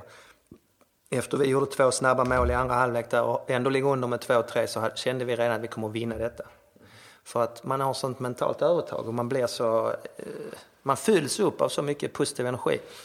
Det vet alla människor. Ja, det var jag som gjorde det 3-3 målet också med vänstran på Thomas Ravelli, vilket jag har nämnt för honom flera gånger. Och sen är det Jocke Persson med en snygg nick tror jag på borten. Nej, han skjuter in efter en nernick från Daniel Andersson. Eh, så viker han in den från höger. Jag kommer mycket väl ihåg det. Jag skjuter ett skott med vänstran utanför straffområdet som skruvar sig i bortre burgaveln. Och det, hade, det var en sån konstig träff så jag tror att hade varit målet stått någon meter längre bak så hade han skruvat sig så hade han gått ut i inkast nästan. Han drog sig bort från Ravelli. Så det var skönt. Det var den bästa det bästa med den matchen ändå, förutom vändning och allt det, det är ju, jag har berättat det några gånger, men det är att Jesper Blomqvist, som är lika gammal som jag, och eh, vi spelade i samma pojklandslag hela vägen. Han hade frågat om han fick följa med oss i bussen ner till Hässleholm för han skulle på slutövning med lumpen. Och då var bestämt sen innan att han skulle åka med vår spelarbuss ner. Sitter han i spelarbussen alltså och åker med ner? Efter att ha förlorat med 4-3 där, så det var rätt roligt. Det var det tyckte vi i alla fall. Jag har min favorithistoria från det i, i, i paus. Så, um, jag, i, så uh, har jag en kompis som sitter på um, finläktaren. Och då är ju Tommy Svensson uh, förbundskapten. Ja. Alltså han går fram och gratulerar Gunnar Larsson som är IFK Göteborgs ordförande uh, i paus till det fina spelet och segern och, och, och poängen då. Ja, roligt att Tommy Svensson som är en sån Eh, lugn och taktfull person att han gör något sånt konstigt. Men det är som du säger, de här, såna här matcher, det är, ja. Helsingborgsmatchen är likadant också. Efter mm. 0-3 så oavsett om vi byter in en frustrerad Jonas Axelblad mm. så kan jag garantera att det var ingen av oss på läktaren som trodde att det här kommer vi att vinna eller vända. Nej, det finns ju andra exempel. Jag har varit med om att göra motsatt en gång, och det, men det behöver vi inte prata om. Men det, det, det är så konstigt att man, man blir paralyserad. Jag ska bara säga en annan grej som var rätt rolig i den här matchen med, för du sa Tommy Svensson i paus. I paus går vi in, ligger under med 3-0 mot Göteborg. Jag tror vi varit över mittplan en gång. Kanske det kändes så i alla fall. Vi var så nere i skorna. Så att vi går förbi Staffan Lindeborg som stod som stod där och gjorde en eh, sån här eh, halvtidsgrej. Eh, då säger han, ja det här kan vara det bästa ett svenskt lag har presterat i en halvlek och Göteborg är så fruktansvärt bra. Malmö utspel, typ så minns jag det. det. Han sa väl inte så, men jag minns ju hur man gick förbi och hör honom säga detta och bara känner, åh herregud, det här är något riktigt jobbigt. Och vi sa i paus, vi, håller ner, vi måste hålla ner siffrorna. Vi kan inte låta det här, det får inte bli pinsamt. Vi var så ut, utslagna. Så att liksom, där är det ju det är ju ingen som trodde på det i, i vårt om- omklädningsrum. Skulle någon säga det så är det bullshit kan jag säga. Men så är det med fotboll. Staffan Lindeborg för övrigt var i Göteborg nu i, i, eh, för en tid sedan när jag var där och jobbade också med Göteborg-Djurgården och han sa till mig innan att han tror att Djurgården kommer att vinna denna matchen. Så sa jag, men Göteborg har inte förlorat på 38 hemmamatcher. Nej, men jag har någon känsla. Han är inte helt eh, snett på det, Staffan Lindeborg alltid. Där, där var det också en sån sak, det var det Roffe Zetterlund som hade tagit över för det var 1994 som vi pratade om, om, Ja. om Göteborgsmatchen. Men det var också en sån sak som jag minns väldigt väl, ett pausbyte. Där han sätter in Henrik Nilsson. Mhm. Som, som, som kändes som en, lite grann som du säger, Axeldal, i alla fall utifrån en, liksom en tjurig spelare som fan i mig skulle bevisa någonting. Den andra halvlek börjar med att vi har två hörnor inom bara loppet av några minuter. Han slår bägge med superprecision och nickas in 1-3, 2-3. Vemola och, och Daniel Andersson. Nej, Niklas Nylén. Ja, och, och sen är det plötsligt match liksom. Ja, då är det match. Då är de körda kan jag säga dig. Det har jag pratat med Stefan Rehn tror jag det var efteråt också. Att det Erlingmark och de, vilket lag de hade i Göteborg ska man komma ihåg på den tiden. Det var då de slog både United och Barcelona i Champions. Så de var bra ju. Men, eh, men eh, Henrik Nilsson, en annan fin spelare som fanns där i början av 90-talet i Malmö och sen Landskrona. Han hade ett tillslag som var eh, jag kan fråga Johnny Fedel där om hans tillslag för att Henrik Nilsson sköt så. Det var en sån ren träff så att bollen gick i luften i, i, i, som wobblande träff liksom. Vi, vi, vi återvänder till, till, till den här vackra eh, dagen i Malmö då när vi möter Helsingborg Ja. eh, och matchen slutar 3-3. Vi, vi, ditt mål där igen. Ta, jag vill ha lite mer om det, själva målet. Liksom. När, Mm. för att från läktaren, och det har vi pratat om jag och Henrik, från läktaren så kändes det som eh, en av de där gångerna att när bollen kommer från Axeldal så hann jag tänka att det här blir mål. För att man liksom Mm. ser att du kommer vara först och kommer kunna stöta in den. Liksom. Hur, hur upplever du det själv? Kommer du ihåg det? Nej, jag måste tyvärr erkänna att jag gör inte det. Men däremot kommer jag ihåg att jag var ju på den tiden 18, 19, eh, 19 har jag fyllt. Ja, och när jag kom fram så var jag ju, jag hade spelat anfallare i Svenstorps IF i division 6 och 5 på den tiden och, och mittback i pojklandslag och sådär. Så jag var väldigt allround. Nu spelar jag inom mitt fält i Malmö, men jag var ju en Tvåvägsmittfältare. Eh, så att ehm, det var inte ovanligt att jag tog mig in i straffområdet sådär. Och jag, jag har ju sett sen att jag har gjort 50 mål för Malmö. Vilket man kanske inte trodde när jag kom tillbaka. För det var väl 49 mål innan jag blev utlandsproffs. Men, men jag gjorde rätt mycket mål så ändå på de olika matcher. Och jag kommer, väl, jag kommer väl ihåg, jag ser ju Axeldal på kanten. Jag ser det här i minnet. Hur han rycker sig loss liksom och, så, och sätter in den. Och jag, men jag kommer ihåg att, jag tror jag kommer ihåg att jag får en... Undrar om inte bollen stöts ner i marken och går upp alltså. Att jag får en sån träff. Men jag minns det inte. Om det var sådär liksom att man träffar den så att den inte blir helt ren utan den... Ja, som jag minns det, alltså, har inte riktigt kunnat googla fram det, men så är det liksom att du möter en yttersida. Jaha, oj. Klass. Alltså, Gische i Elfsborg. Så, en liksom Ja. sula yttersida kanske. Ja, kanske var så istället. Ja, fan, det, kommer, det är synd att man inte kommer ihåg det. Men det, det, in- intrycket från läktaren då tycker jag i alla fall, det var jag minns från är Mm. det här att Axel har liksom ryckt ifrån och slagit in den Mm. och man kan liksom på något vis ja, se redan där att det här, det här, det här, den här bollen vinner du ju. Ja, alltså... Ja. Men kan, det, det går ju på impuls. Jag kommer inte ihåg min, eh, min tanke, den måste jag erkänna. Jag kommer ihåg Axel var på kanten, helt klart. Och därför jag kommer ihåg hur det gick till. Men jag kan inte komma ihåg själv vem jag har runt omkring mig och sånt. Kommer inte heller ihåg, men jag tror att jag får upp den lite i nättaket eller något sånt i alla fall. Ja, eller en bit upp i alla fall. Alltså över Sven Andersson eller jag tänker han går ner och sådär, försöker få upp den. Eh, så i alla fall. Men, eh, mm. är men jag minns, känd, nej, jag minns känslan. Alltså, utan tvekan. Jag minns, det som, jag minns att håren reser sig på mig och att jag ryser i kroppen. Och liksom som sagt, det händer inte så ofta. Det har inte hänt eh, mycket spontant sådär i matcher. Men det gjorde det då. Vi, vi minns ju det väldigt väl för vi står ju i, i det som var klacken eh, ganska exakt i mitten. Så Ja, jag vet mycket väl var det stod där. Så vi, vi minns att du rusar ut med Ja, jag, vet, rus, jag rusar rakt dit spontant. Jag tror jag gör höga knän eller något sånt i löpningen också vill jag minnas. Alltså springer sådär. Jag, inte, jag vet inte om man kan se det. Det, finns, det är ju inte som sagt, det var inte... Det, hade man tur så var man tre minuter på sporten på söndag från matchen. Det, fanns ju, det var bara Premier League som visades i början. Eh, Svensk fotboll vet jag inte när de började visa på tv på riktigt så. Men eh, More, eller det som då Mm. var Kanal Plus, visar första matchen. Eh, hösten 1997. Då är det Halmstad, AIK 1-0 och det är Fredrik Ljungberg som är målet. Ah, det ju väldigt eh, snyggt på det sättet. En, en väldigt tydlig markering av att det här är svensk fotboll på väg upp. Ja. Just att det är Fredrik Ljungberg som Precis. på Magnus Hedman. Oj, oj, oj. ty- typiskt. Ja, två unga duktiga och eh, där vinner Halmstad guld sen. Ja, Niklas Holmgren är eh, kommentator. Ja, ja, ja. Alltså, ja. sig i expertstolen har han Svennis. Stefan Thulin. Stefan Thulin var expert då. Ja, ja, man gissar lite. Vernon Lohman var borta då alltså. Ja, han var på SVT tror jag. Ehm, Okej, En sak jag tänkte på här när du säger att du spelar anfallare i Svenstorp. Att för då var det inte så främmande när du väl fick vikariera som anfallare ett par år senare. Nej, jag droppade ner. Ja, ett av de andra målen som jag har gjort som var fint eh, när jag sprang ut med klacken. Där fanns ett fint foto på det som jag tror Pierre Mens har tagit. Där jag står och med armarna ut eh, mot er där på klacken. Det var ju... Nottingham. Ja, det var Nottingham-målet ja. Därför då, då spelade jag släpande forward med Jörgen Pettersson. Och det var också en sån match där vi förtjänade mycket mer om man får lov att säga så. Men gör man inte mål på sina chanser så är det som det. Och det var, det var lite så. Men eh, ja, nej. Det, det, har ju, det var ju väldigt, jag vet inte när jag började. Det var nog när jag kom till Ålborg i Danmark med Hasse Backe som tränare och någonting att, att jag eh, tog över Ståle Solbackens roll som defensiv mittfältare på eh, mittfältet. Som sittande, som man säger, eller vad man brukar säga. Och det, det, men det passar mig rätt bra med bra spelsinne och passningsfot. Och vara där. Så, så att det blev så lite sen. Så jag konkurrerar ju lite med, Torbjörn, eller med Tobias Linderoth och Stefan Schwartzson i landslaget sen, i den positionen.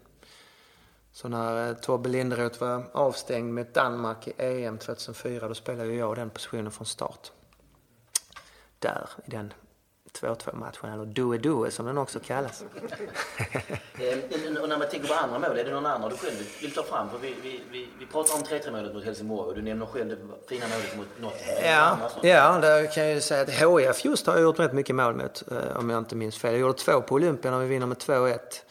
Och där är ett som jag är riktigt nöjd med, som jag också minns så bra för Andreas Jakobsson som jag får spela med i landslaget då också. Han var mittback och mycket bra mittback.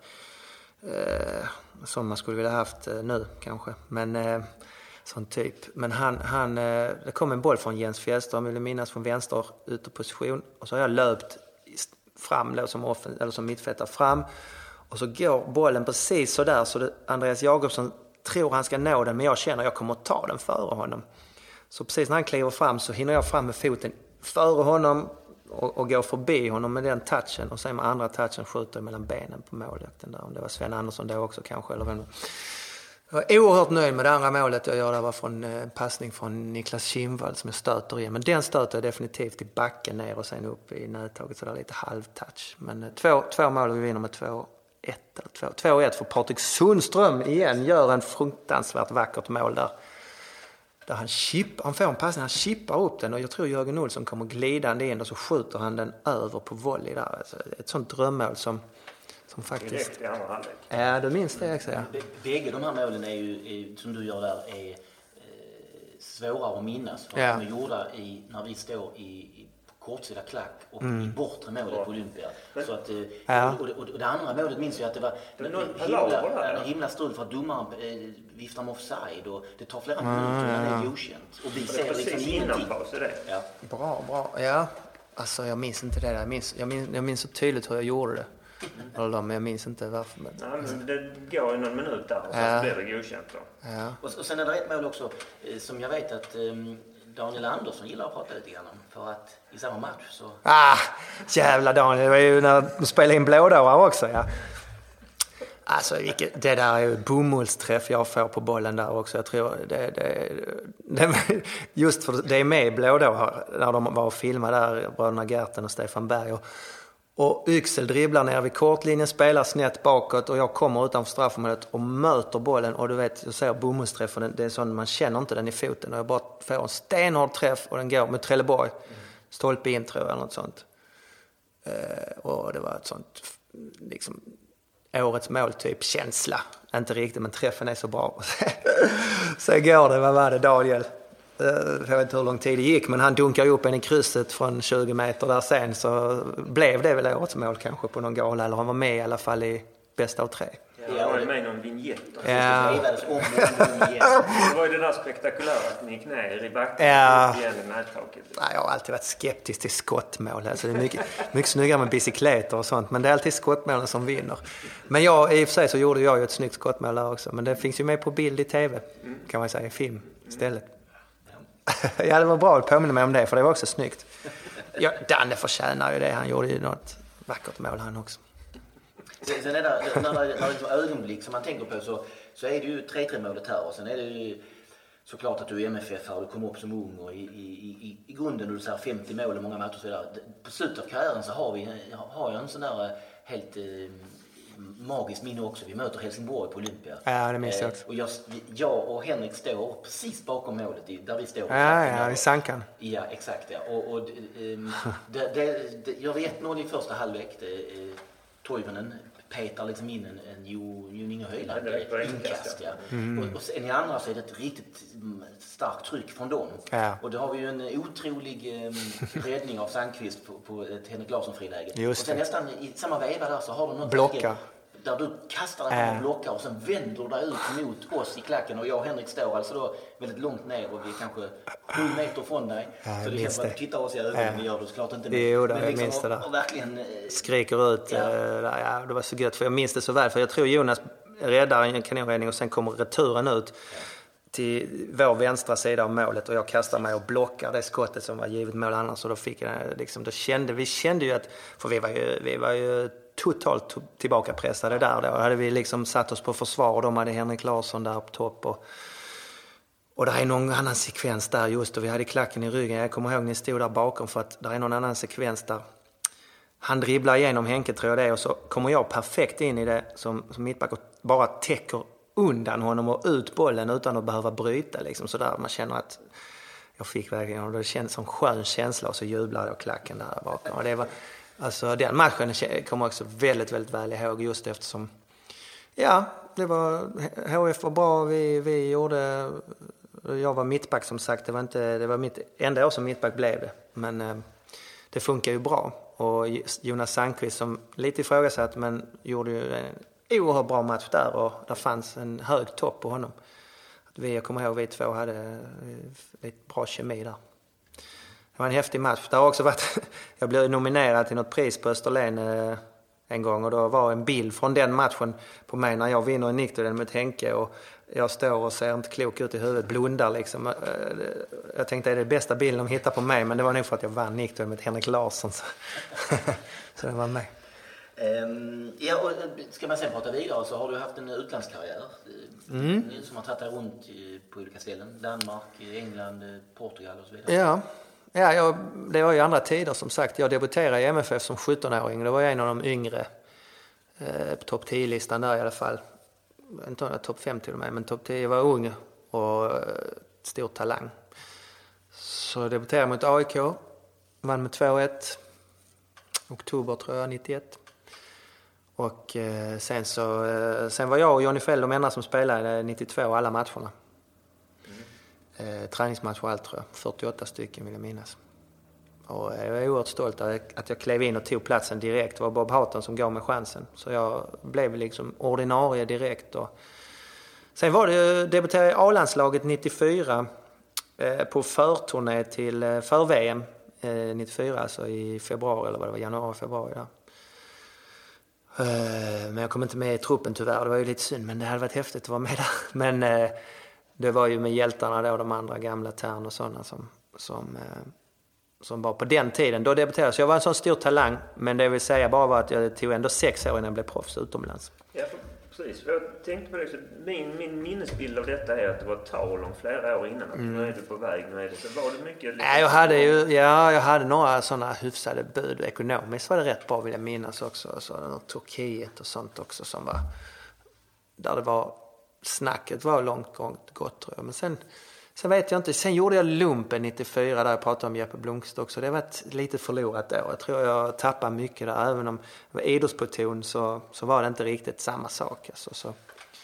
Kändes som att jag gick ner lite, hade någon skada sådär lite som var borta, någon djupare bristning, det var borta någon månad dörr och sådär. Så det var lite hackigt kanske något år. Även om jag ändå, jag har ju gjort över 300 matcher så jag har inte varit så mycket skadad i, i MFF. Men, men just att det kanske inte flöt helt på där. Och, och som sagt, inte riktigt samma, det var inte lika kanske lätt att bli proffs som, som det är idag. Men sen blev jag proffs till, eller sen blev jag köpt av Roy Hodgson till Blackburn Rovers. Och var där ett år, men jag fick inte mycket speltid där heller. Vi hade ju ett bra lag, riktigt bra lag. Eh, de vann ligan 95 och jag kom dit 97. Vi ledde ligan efter eh, drygt eh, tredjedel spelat, mm, faktiskt. Så Roy Hodgson hade blivit manager of the month några gånger och, var, och, då hade jag inte fått spela från början så jag kom inte riktigt in i det där. Så det var synd, för då var jag rätt så bra. Och sen, men sen började vi om i Ålborg, Hasse Backe som tränare, jag var utlånad där. Vi hade Josso Matovac eh, och Dan Salin, svenskar. Dan Salin var eh, de som minns honom. Alltså, Bandyspelare? Ja, bandyspelare. Debuterade i Allsvenskan som 25-26 år tror jag, men han var fruktansvärt bra.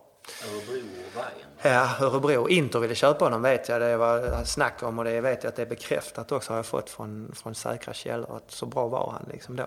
Så att eh, det var synd han fick sån här sjukhussjukan och fick avbryta karriären. Okay på vristen. Så. Men, eh, men vi, vi, ja, vi vann guld i Ålborg där också, hade riktigt bra lag. Ståle Solbacken eh, var med och några andra danska landslagsmän sen och så. så att, det var en bra tid att börja om där. Och sen blev jag lagkapten i laget och kom med i årets lag och sånt i, i Danmark. Så fick upp självförtroendet där. Och sen var det Benfica som jag kom till sen då när jag var 27. det är ju ett annat kapitel. Det är också en häftig klubb får man säga. Ja. Men och du är fortfarande ju, alltså var det några år i Benfica och sen var du även i Belenenses? Mm, ett år i Belenenses. Okej, okay, och du är fortfarande ett aktat namn när du åker tillbaks en del och sådär? Ja, jag gör det rätt ofta. Jag har haft boende där eh, kvar för att Portugal är ju ett land som jag kan rekommendera alla att åka till. Många åker till Spanien, men lillebror är inte så dumt. Lissabon är en fantastisk stad. Eh, gammalt, eh, mycket historia. Sen de var ja, sjöfarts... De ägde ju världen då nästan med med eh, Vasco da Gama och några andra som upptäckte världen. Och eh, så, så att eh, om man följer Masse Magnusson nu så ser man ju att han, han är väldigt mycket himmelsblå och han är också väldigt mycket benfikista och man blir rätt lätt det när man har spelat där. Jag var där tre år och det är otroligt mycket hjärta och kärlek och, och svårt att släppa den passionen som var där också. Så, det, så är det ju, vi har ju det här i Malmö nu också som är enormt häftigt och, och ehm, där nere är det också sånt där som, som vi hade 85 000 på en träningsmatch mot Fiorentina till exempel. Det, det är rätt häftigt. Apropå passionen där, du tänkte på ditt nuvarande yrke så att du, när du kommenterar så lyckas du hålla dig mm. neutral så att säga. Hur svårt är det? Det är svårt. Alltså, framförallt är det svårt när man vet att man har bagage. Eh, tacka ja till att göra sådana här saker med MFF Support och hälsningar och sådana här grejer. Det är också lite som jag får fundera över. Fast att jag är, det är klart att jag är himmelsblå. Jag har inte spelat i någon annan klubb i Sverige på elitnivå. Och klubben är, betyder väldigt mycket för mig. Men, men jag vet ju också att, att det kan användas mot mig från motståndarsupportrar och sånt här. Och, och sen så får man ju bara säga så att det är bara att acceptera. Jag kan inte ljuga. Det är klart att jag om jag vill att någon klubb ska vinna serien så är det ju självklart att det blir Malmö. Men när jag jobbar så måste jag vara neutral och det tycker jag att det funkar också. Men varje match kan man väl nästan säga som man gör i MFF så får man någon, någon som tycker något sånt där. Eh, att eh, det är tydligt att höra att du håller på Malmö och sådär. Men samtidigt så får jag faktiskt en del kommentarer från MFF också. Jag sa någon gång lite, eh, jag sa något eh, om att man skulle det var någonting att sätta dit skåningar, det var någon som har sagt, jag sa någonting, ja de vill sätta dit skåningarna eller vad det nu var och, och märka Rosenberg eller något sånt där. Det är någon som har reagerat på det. Jag har sett på Twitter och tyckt att, jag var, att det var tråkig, tråkigt från en skånsk stämma att höra sådana kommentarer. Men jag menar det betyder ingenting. Jag, jag kommenterar match. Och det, då är jag bara den jag är där och neutral kommentator försöker i alla fall. Men... Eh, det, det, jag ja. tror att bland många supportrar faktiskt så uppskattar jag att man vet att ja, men det här är en spelare som har spelat där och håller på det. Det är inte yeah. konstigt. Det, det, verkar ju, det verkar ju märkligt att kunna bli expertkommentator i fotboll och så aldrig har spelat fotboll eller, yeah. spelat för ett lag. Nej, så är det ju. Jens Fjällström och jag har pratat om det också. Han har ju också fått det, höra det mycket. Antingen var han Djurgården eller så var han MFF. För de klubbar han spelar i. Och det får man bara ta. Och det, så är det ju för alla. Jag menar, det, det är inget att komma Men menar de andra kommentatorerna som inte så att säga har en bakgrund som Mm. spelar själv, de måste ju också hålla på något. Ja, alltså det är många som är, off- där det är officiellt, att, eller folk vet vilket lag vissa kommentatorer håller på. Och det är ju aldrig riktigt bra. Men eh, jag vet ju vem alla kommentatorer, vilket lag alla kommentatorer håller på i stort sett. Och de håller på lag. Ja, det är klart att de gör. De måste ju ha vuxit upp med fotboll, Ja, gått på fotboll och stått i såklart. klacken. Alltså- Annars hade de inte varit intresserade. Nej, nej, så är det. Och, eh, men, men eh, nej, det, det tycker jag att det funkar rätt bra. Men det, det är klart att eh, nu ska jag kommentera, ja, nu är det här lite tidlöst kanske, men jag kommenterar mm, MFF Hammarby på här den helg som kommer när vi spelar in detta och det, det är ju en viktig match. Och det är många som håller på Hammarby. Och där har jag haft en eh, väldigt mycket diskussioner efter jag lackade lite på att de inte spelar tillbaka bollen en gång i TV. Just det. Och det fick jag ju ha, då får man eh, sociala medier som finns nu, då får man jobba lite. Men samtidigt är det tråkigt med en kommentator som inte vågar säga någonting utan sitter Ja, och, och som absolut. ett. Det, det vill vi ju inte heller ha vi. Jag kan säga så här, jag är en rätt snäll människa tycker jag, eh, privat sådär. Men när jag kom in på plan så har jag alltid varit i, alltså det har hänt, jag har blivit inskickad från träningar överallt och i Malmö har jag varit i, i, alltså det är hetsigt, man blir förbannad när man förlorar, alltså fem mot fem spel på en träning kan vara lika, nästan, nästan lika jobbigt att förlora som en, som en match i känslan, alltså ibland. Och det hade jag i mig och därför så kom det över mig så när jag blev så förvånad att just ett sånt läge att Hammarby inte spelade tillbaka bollen för Häcken var inte alls med på det och gör mål. Och då, då blev jag också sådär eh, kontroller, eh, alltså okontrollerbart förbannad. Eh, det gick över sen och det var lite roligt. Jag pratade med Gille och Namad Gille om det sen. Men eh, vi skrattar åt det lite. Men det är just, han känner ju mig. Han vet att det kan eh, klicka lite ibland. Ja, men på något vis så ger det väl liv åt eh, sändningen också. Att inte, Ja, alltså jag säger som det Jag är. tänkte på Ronald Lohman innan. för Jag tittade på något klipp där han kommenterar. det är ju liksom, Ja. jag vet inte, han kommenterar ett bröllop eller något liksom. Det händer. Ja. ja, det är därför Lasse Granqvist är en sån legendar i vår, eh, vår värld av journalister. Han har så otroligt eh, minnesvärda, eh, framförallt radioreferat ju. Men han jobbar jag med ibland nu och det har hänt någon gång att han har kommit in, eh, var det ett Stockholmsderby tror jag det var, det var det, var det lite tajt situation i straffområdet och då gick han in i en sån här radiokommentering, vilket han aldrig gör annars, men du vet, eh, där det går undan så här jättesnabbt och det går... Och han, han är ju briljant va, med ord och hittar ord och är eh, verbal och sådär och känslomässigt helt rätt och då, då bara står man och skrattar. Det är ett roligt jobb jag har, väldigt roligt. Och det är ju där någonstans jag har hamnat och det tycker jag det har blivit väldigt bra. Svensk fotboll har utvecklats, det är jättemycket folk på matcherna, det är Ja. en otrolig stämning Otroligt. numera. Och därmed har fotbollen också följt med och det är jättebra tv-sändningar och det är experter Mm. som är passionerade och intresserade. Och det är det vi vill. Ja, jag tycker att allsvenskan är, jag tycker det är fruktansvärt roligt att jobba med allsvenskan. Så jag hoppas tyvärr så har vi eller jag jobbar för Simor och TV4 och vi har tappat den rättigheten om några år. Men jag har kontrakt den tiden ut så jag hoppas att vi har, har kvar det då. Men jag tycker också att det är oerhört proffsigt folk som, när man jobbar, vi har så jäkla begåvade människor bakom kamerorna och sånt som är väldigt duktiga och, och har respekt med sig efter många år på arenorna och lärt känna folket och sådär. Eh, men sen alltså det som har hänt, vi pratade inledningsvis om hur publiksiffrorna var. Att okej, vi hade 29 000 mot eh, Helsingborg en gång och vi hade nästan och vi hade 25 000 tror jag mot IFK Göteborg 94 eller 95 när Jörgen Pettersson gör det snyggaste mål jag har sett live. Det måste vara med på er lista. Det är helt sjukt vackert mål. Jag säger det snyggaste mål jag har sett live, kanske inte men alltså Och det stämmer att du springer bort till någon göteborgare och skriker årets mål för att... Alltså, ja, det gör nog det. Alltså, det är helt... Man, om man tänker rent som jag då, fotbollsnörd, tekn, tekniken i att göra det, eh, infallet att, att våga sig på det och jag tror det är två tillslag totalt. Mottagning, chip, vändning eh, och sen en eh, chip på halvvolley över eh, Ravelli igen.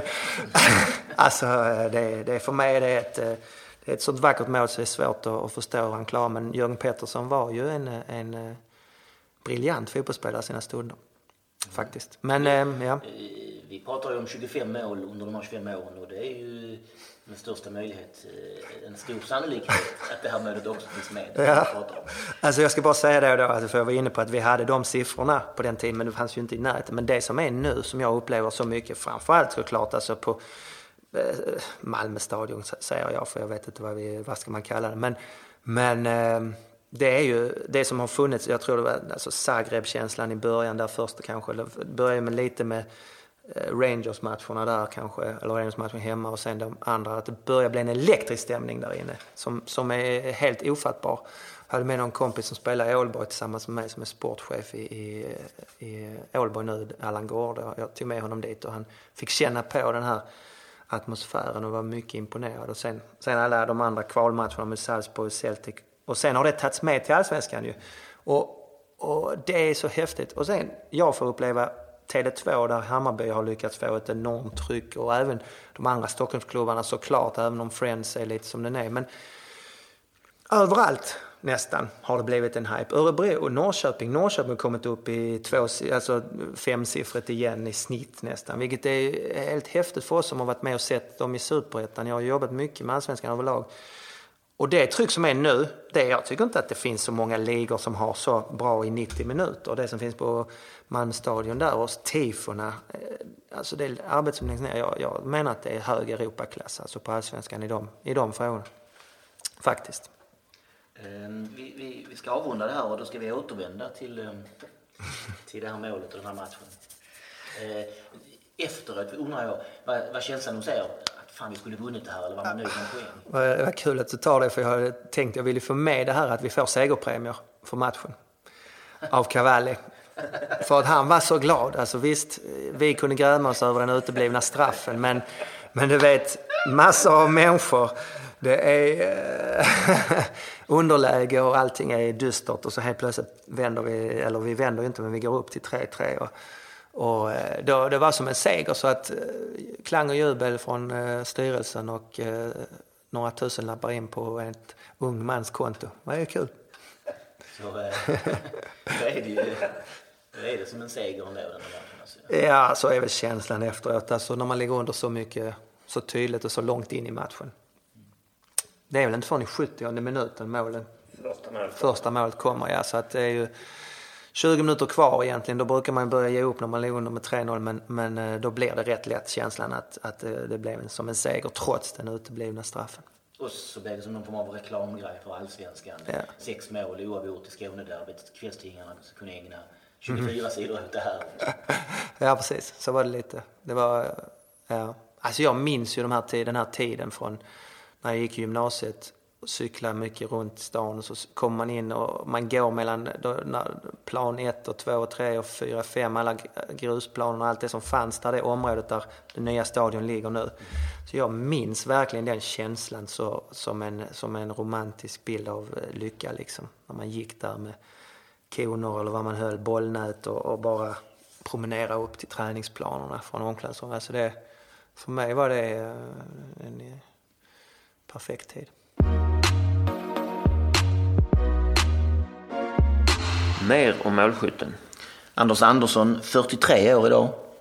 Ehm, många känner ju till honom eh, som, eh, i, idag i alla fall, att han är expertkommentator i, i, för fotboll i tv. Han började eh, redan till VM 2010 för TV4 då misstänker jag. Och har fortsatt med det här och gör, gjorde superettan ett tag men gör ju också allsvenskan jag skulle säga, det är väl möjligtvis att man har lite grann färgade glasögon men jag tycker att han är en av de allra bästa expertkommentatorerna. Mm. Absolut. Han är väldigt lagom, och, alltså, lagom, men han är väldigt vältajmad och pratar lagom mycket. Ja, och även med matcher med oss. Säger precis de där sakerna som en expert ska påpeka. Ja, ja, precis. Och även i matcher med oss så känns det som att han klarar av att vara objektiv. Eh, nej, det är väldigt tjust till honom. Det var roligt i fjol ju, när vi tog guldet upp i Falkenberg. Eh, om man sen har sett efteråt på tv, det är han som kommenterar den matchen, om man sett efteråt där att då han liksom förklarar för tv-publiken då att när, eh, när vi börjar sjunga vår SM-guldramsa med e, ett och två och så vidare. Att eh, ja, eh, förklarar han för alla då, nu kommer det här ta lite tid för nu ska MFF-sportarna sjunga om hur många SM-guld de har. och det är klart att han, att han tycker det är lite extra kul att få säga det där eftersom han ju är MFF-are. Um, ehm, vad har vi mer på Anders Andersson? 27 A-landskamper, tre mål.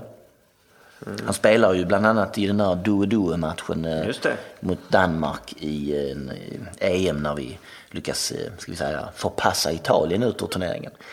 Eh, oerhört sympatisk människa. Jag träffar honom ju ganska ofta sådär på lite olika tillställningar och, och, och runt om och alltid tid att snacka och genuin känns han. På alla sätt och vis.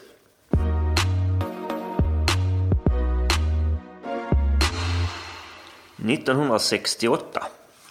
Varför ska vi nu prata om 1968? Mm. Jo, för att det är just det här eh, som vår famösa ramsa om 25 år, peace off, eh, anspelar på. Mm, mm, mm.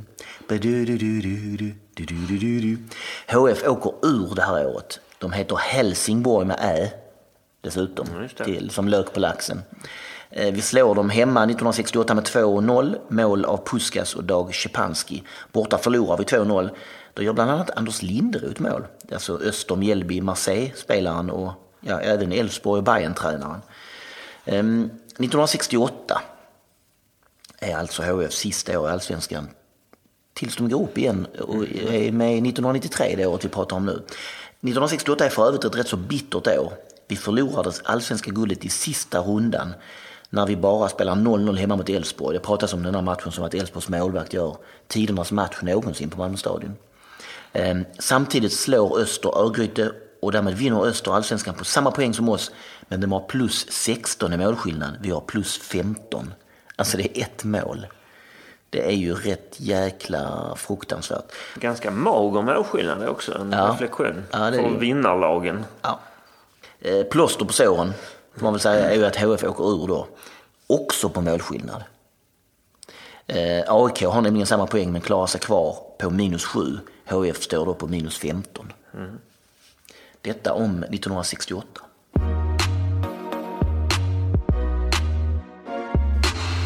Kluriga frågan. Nu kommer vi till den avdelning i det här samtalet där jag ställer en klurig fråga till en oförberedd och lätt nervös Henrik. Jo, det här målet kommer ju i matchen mellan Malmö FF och HIF i sjätte omgången. De två andra målen i den här matchen för oss görs ju av Jonas Axeldal. Han har vi varit inne på. Det vet ju såväl ni som vi att det är han som gör 1-3 och 2-3. Det är hans första mål i föreningen, så det är ju ett starkt och stort minne eh, för både honom och oss. Nu till frågan här. I omgången efter så möter vi Öster hemma, förlorar 2-0. Även där så sker det någonting ganska extraordinärt för just Jonas Axeldal. Kommer du ihåg vad? I omgång sex gör han alltså sina, för, sitt första Är det mål. så att han får starta? Det är det som är extraordinära. Nej, det är inte tillräckligt extraordinärt. Men han får starta? Ehm, han spelar ja. Eh, ja, alltså extraordinärt. Nej, jag, jag vet inte spontant. Men jag skulle gissa att, det är att han antingen där blir utvisad eller varnad. Nej, det, det, är mer, det är mer extraordinärt än så får man säga alltså. Um, det ledtrådarna är... eh, Okej, ja. Mm. Ledtrå, du, du, du var på matchen med mig så att du, du har sett det här ju. Ja. Um, ledtrådarna är, vi tar dem en och en då va? Rune Larsson från Bandhagen. Det är domaren. Korrekt. Vad kan han ha med detta att göra? Ja, och det var det alltså inte varken utvisning eller varning. Vad kan Rune Larsson göra med så? Är det någonting... Ja, det är extraordinärt. I, i, I den här matchen vi pratar om, där Anders Andersson gör 3-3, så är det extraordinärt för honom. Han gör sina första mål, dessutom är det två stycken och det är ju i ett Skånederby, så det är ju stort. Ja. Men i matchen he- efter så händer också någonting som mer eller mindre inte har hänt liksom, förr eller innan. Oj! Ja, det är alltså, det, det är alltså något extraordinärt. Ja. Ledtråd ett var alltså Rune Larsson från Bandhagen och Henrik förklarade mycket riktigt att det är domaren i matchen. Det andra då, eh, ledtråden är utvisning. Okej. Ehm, Men det är alltså då inte, har vi konstaterat, Jonas Axeldal som blir ja, men är det det här då att han får gå ut och sen komma in igen? Nej. Nej, okej. Eh, vi, vi kör tredje ledtråden också. Ja. Ovan position. Han får ställa sig mål. Ja, för att, Så är det såklart. för att i 89 minuten så blir Mm. Johnny Fedel utvisad. Ja, men det minns jag. Ja, Att det är de, klart. ja, när du säger och, och eh, de andra spelarna skrattar och skojar med honom, alltså Österspelarna. Så att det liksom blir väldigt skojig stämning på Ja. plan, liksom, minns jag det som. Vilket är lite så, vi håller på att förlora hemma. Men... Ja. Jag, minns att Jo. jag, ty- jag minns att jag tyckte det var konstigt för att han är ganska liten. Så jag förstod inte varför man ställde just honom i mål. det här han då, höll nollan. Ja, det. Här är ju under den eran när man alltså utökat antalet spelare på bänken från två till tre. Det är alltså tre avbytare. Men det är faktiskt väldigt sällan man har en målvakt bland de tre. Det händer, men det är inte alltid. I den här matchen har vi inte det. Ehm, dessutom har vi gjort våra bägge byten. Man hade bara två byten då. Ehm, och det här är alltså i 89 minuten. Det står redan 2-0 till Öster. Det är väl därför det är lite skojfriskt. För att det liksom är, är, Det är klart redan. ja.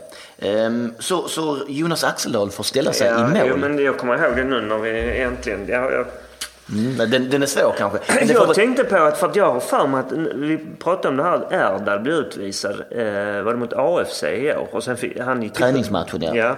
Ja, precis. Träningsmatchen pratade vi då. Och, sen, sen kommer han- in igen. Alltså pratade vi om det att det hade hänt någon gång förut för länge, länge sedan. Nej, det är inte här. Nej. Men det får väl ändå sägas vara ganska extraordinärt att han blir målvakt. Ja. Det får man säga ju. Ehm, Jag minns faktiskt bara att det har hänt en gång tidigare. När jag rannsakar mig själv. Jag har inte hunnit gå igenom alla MFFs matcher någonsin. Men jag minns 1994 mot Boys, då jag var uppe på Landskrona IP. När Fedel också blir utvisad och då får Virmola ställa sig i mål. Man det. Även han håller nollan. Han får stå en längre tid. Jag kommer inte ihåg exakt, men det är inte en minut och plus övertid. Som Axel har lite, lite längre. Det står 1-1 men det, och, det- och det står så hela matchen igenom. Ehm, kan jag... eh, Kommer du... Har du något an, någon annan gång då? Nej, jag, nu, också mot Boys var det väl i år. Elfsborg, i cupmatchen fick eh, ställa Victor Prodell i mål var det väl? Ja, så var det ja. Men jag menar Men att, vi- att, vi, att det har hänt oss. Så jag minns alltså bara de här två gångerna. Jonas Axeldal och Jonas Virmola, bägge har hållit nollan. Och bägge gångerna är det alltså Gianni Fedel som har blivit utvisad.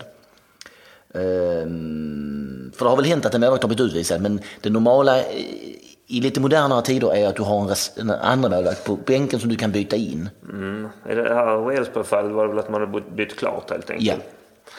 Ja. Ehm, ja, Ja, det var ju dåligt att jag inte kom på det. direkt. Det Nej, du tog det på tredje ledtråden så det är väl det eh, det är underkänt. knappt godkänt. Nej, det är grovt underkänt. Grovt underkänt vad det är. Jonas Axeldal, eh, kort om honom då bara. Kom till oss 92, stannade 93 ut. Ehm, kom från Halmstad. Sedan gjorde han tre säsonger i Öster. Eh, och därefter hade han en rätt så intressant utlandskarriär. Foggia i Italien. Ipswich, Cambridge United och sen tillbaks i Sverige, BK Häcken och Ängelholm. Idag är han andra tränare bakom Hans Eklund som ju är en av de som gör mål i den där Östermatchen när han sen får hoppa in och som han står och nojsar med eh, i Falkenberg.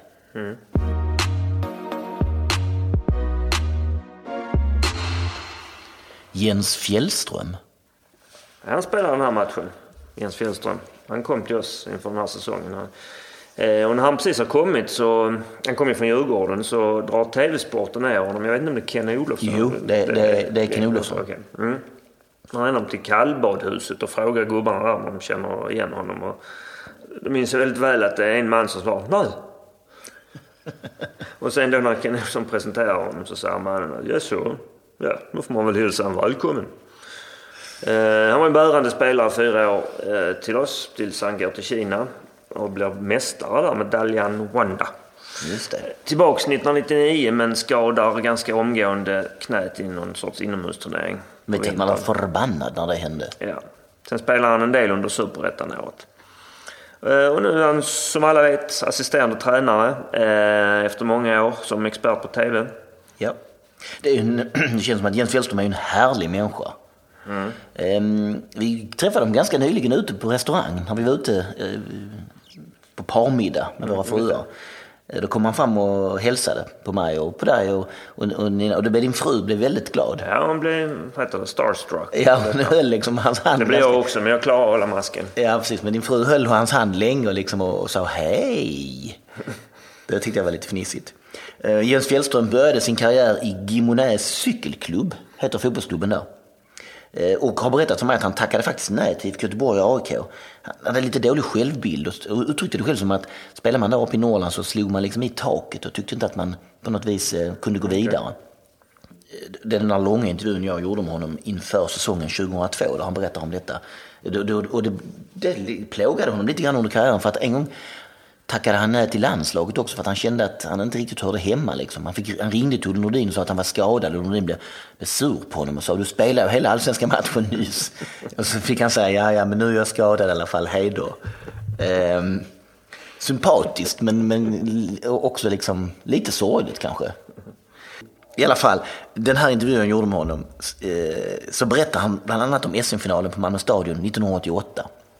När vi ju krossar Djurgården med 7-3 och Jens springer omkring i ett långt flänget hår och Djurgårdströja.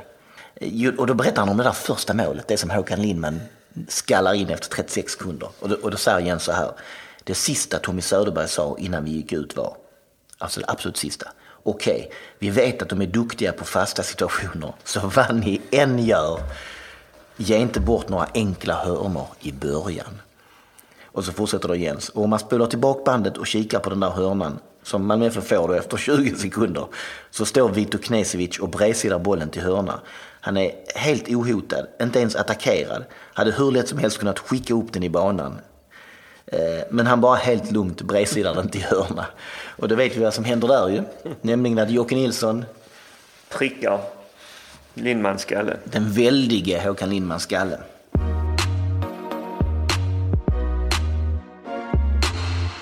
–1999 plus 2016 equals justice. Ja, vad menar vi då med detta? 1999 var ju ett fruktansvärt år. Helsingborgs IF vann allsvenskan och vi åkte ur densamma. En total katastrof.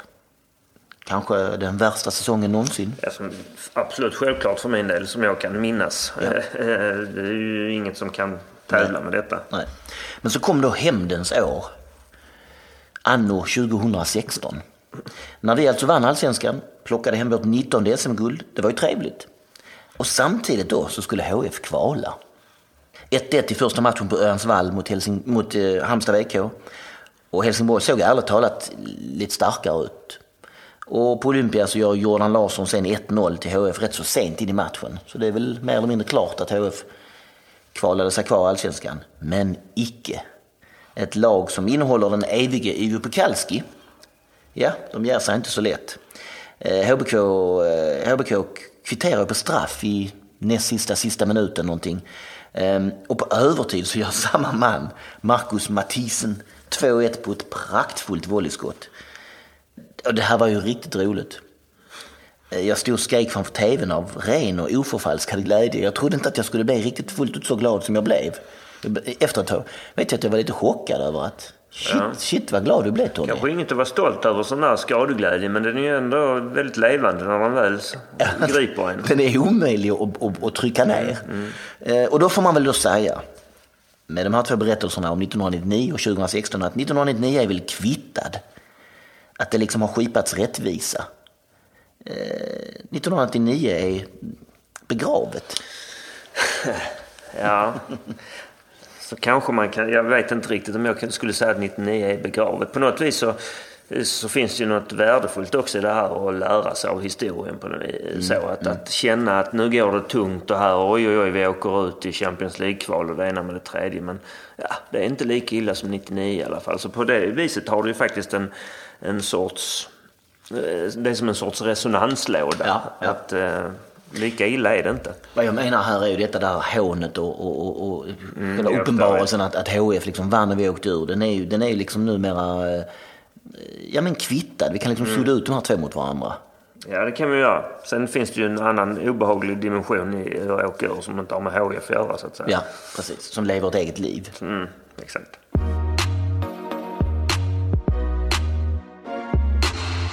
En av motståndarna? Per Ågren. Ja, det känns eh, konstigt att beskriva honom som en av motståndarna. Eh, men så är det faktiskt. Per Ågren spelar den här matchen i röd HF-tröja. Eh, lirar vänsterback om jag inte minns fel. Per Ågren är ju en MFF-ikon. Han också. Kom till klubben som liten pojk, spelade här hela karriären. Utom just sista året. 1993, då han alltså var i HF. Gör 11 matcher för Helsingborg i Allsvenskan under deras första år på, i just Allsvenskan på 25 år. Per Ågren är född 62. Tog två SM-guld och fem raka allsvenska segrar med MFF på 80-talet. Sen gör han också tre år som sportchef i MFF. Där han var med om att säkra SM-guldet 2013. Sen hade han en period där han jobbade på SE-banken, han var en form av bankman. Men nu är han anställd på MFF i samhället, vilket ju känns bra att han är tillbaks i fadershuset. Någon form av bankman. Ja, ja, inte riktigt. Men han kändes som, eh, kändes som en sån som höll på med aktier och andra smarta grejer. eh, där, där, där blottar jag mitt förakt, inte bara okunskap, men även förakt för kapitalet. Eh, per Ågren var ju allra bäst som mittback. Speciellt skulle jag vilja säga 1988 då han och Roger Ljung bildade ett omutligt mittbackspar. Eller 89 året efter då faktiskt han och Champa Wonderborg gjorde exakt samma mm. sak. Två riktigt fina mittbackspar där som han har ingått i. Mm. Mycket trevlig människa dessutom. Mm. Här kan man också återigen knyta tillbaka till den här Mats Magnusson-boken när man pratar om Mats Magnusson är besöker Idrottsmuseet i Helsingborg. Man pratar om det här att ju MFF vill ju faktiskt ta upp HIF där i början på 90-talet. Eh, och hjälpte dem bland annat med spelare. Mm. Och sen slog det tillbaks och sen visade sig att det var inte riktigt lika kul när de väl var uppe.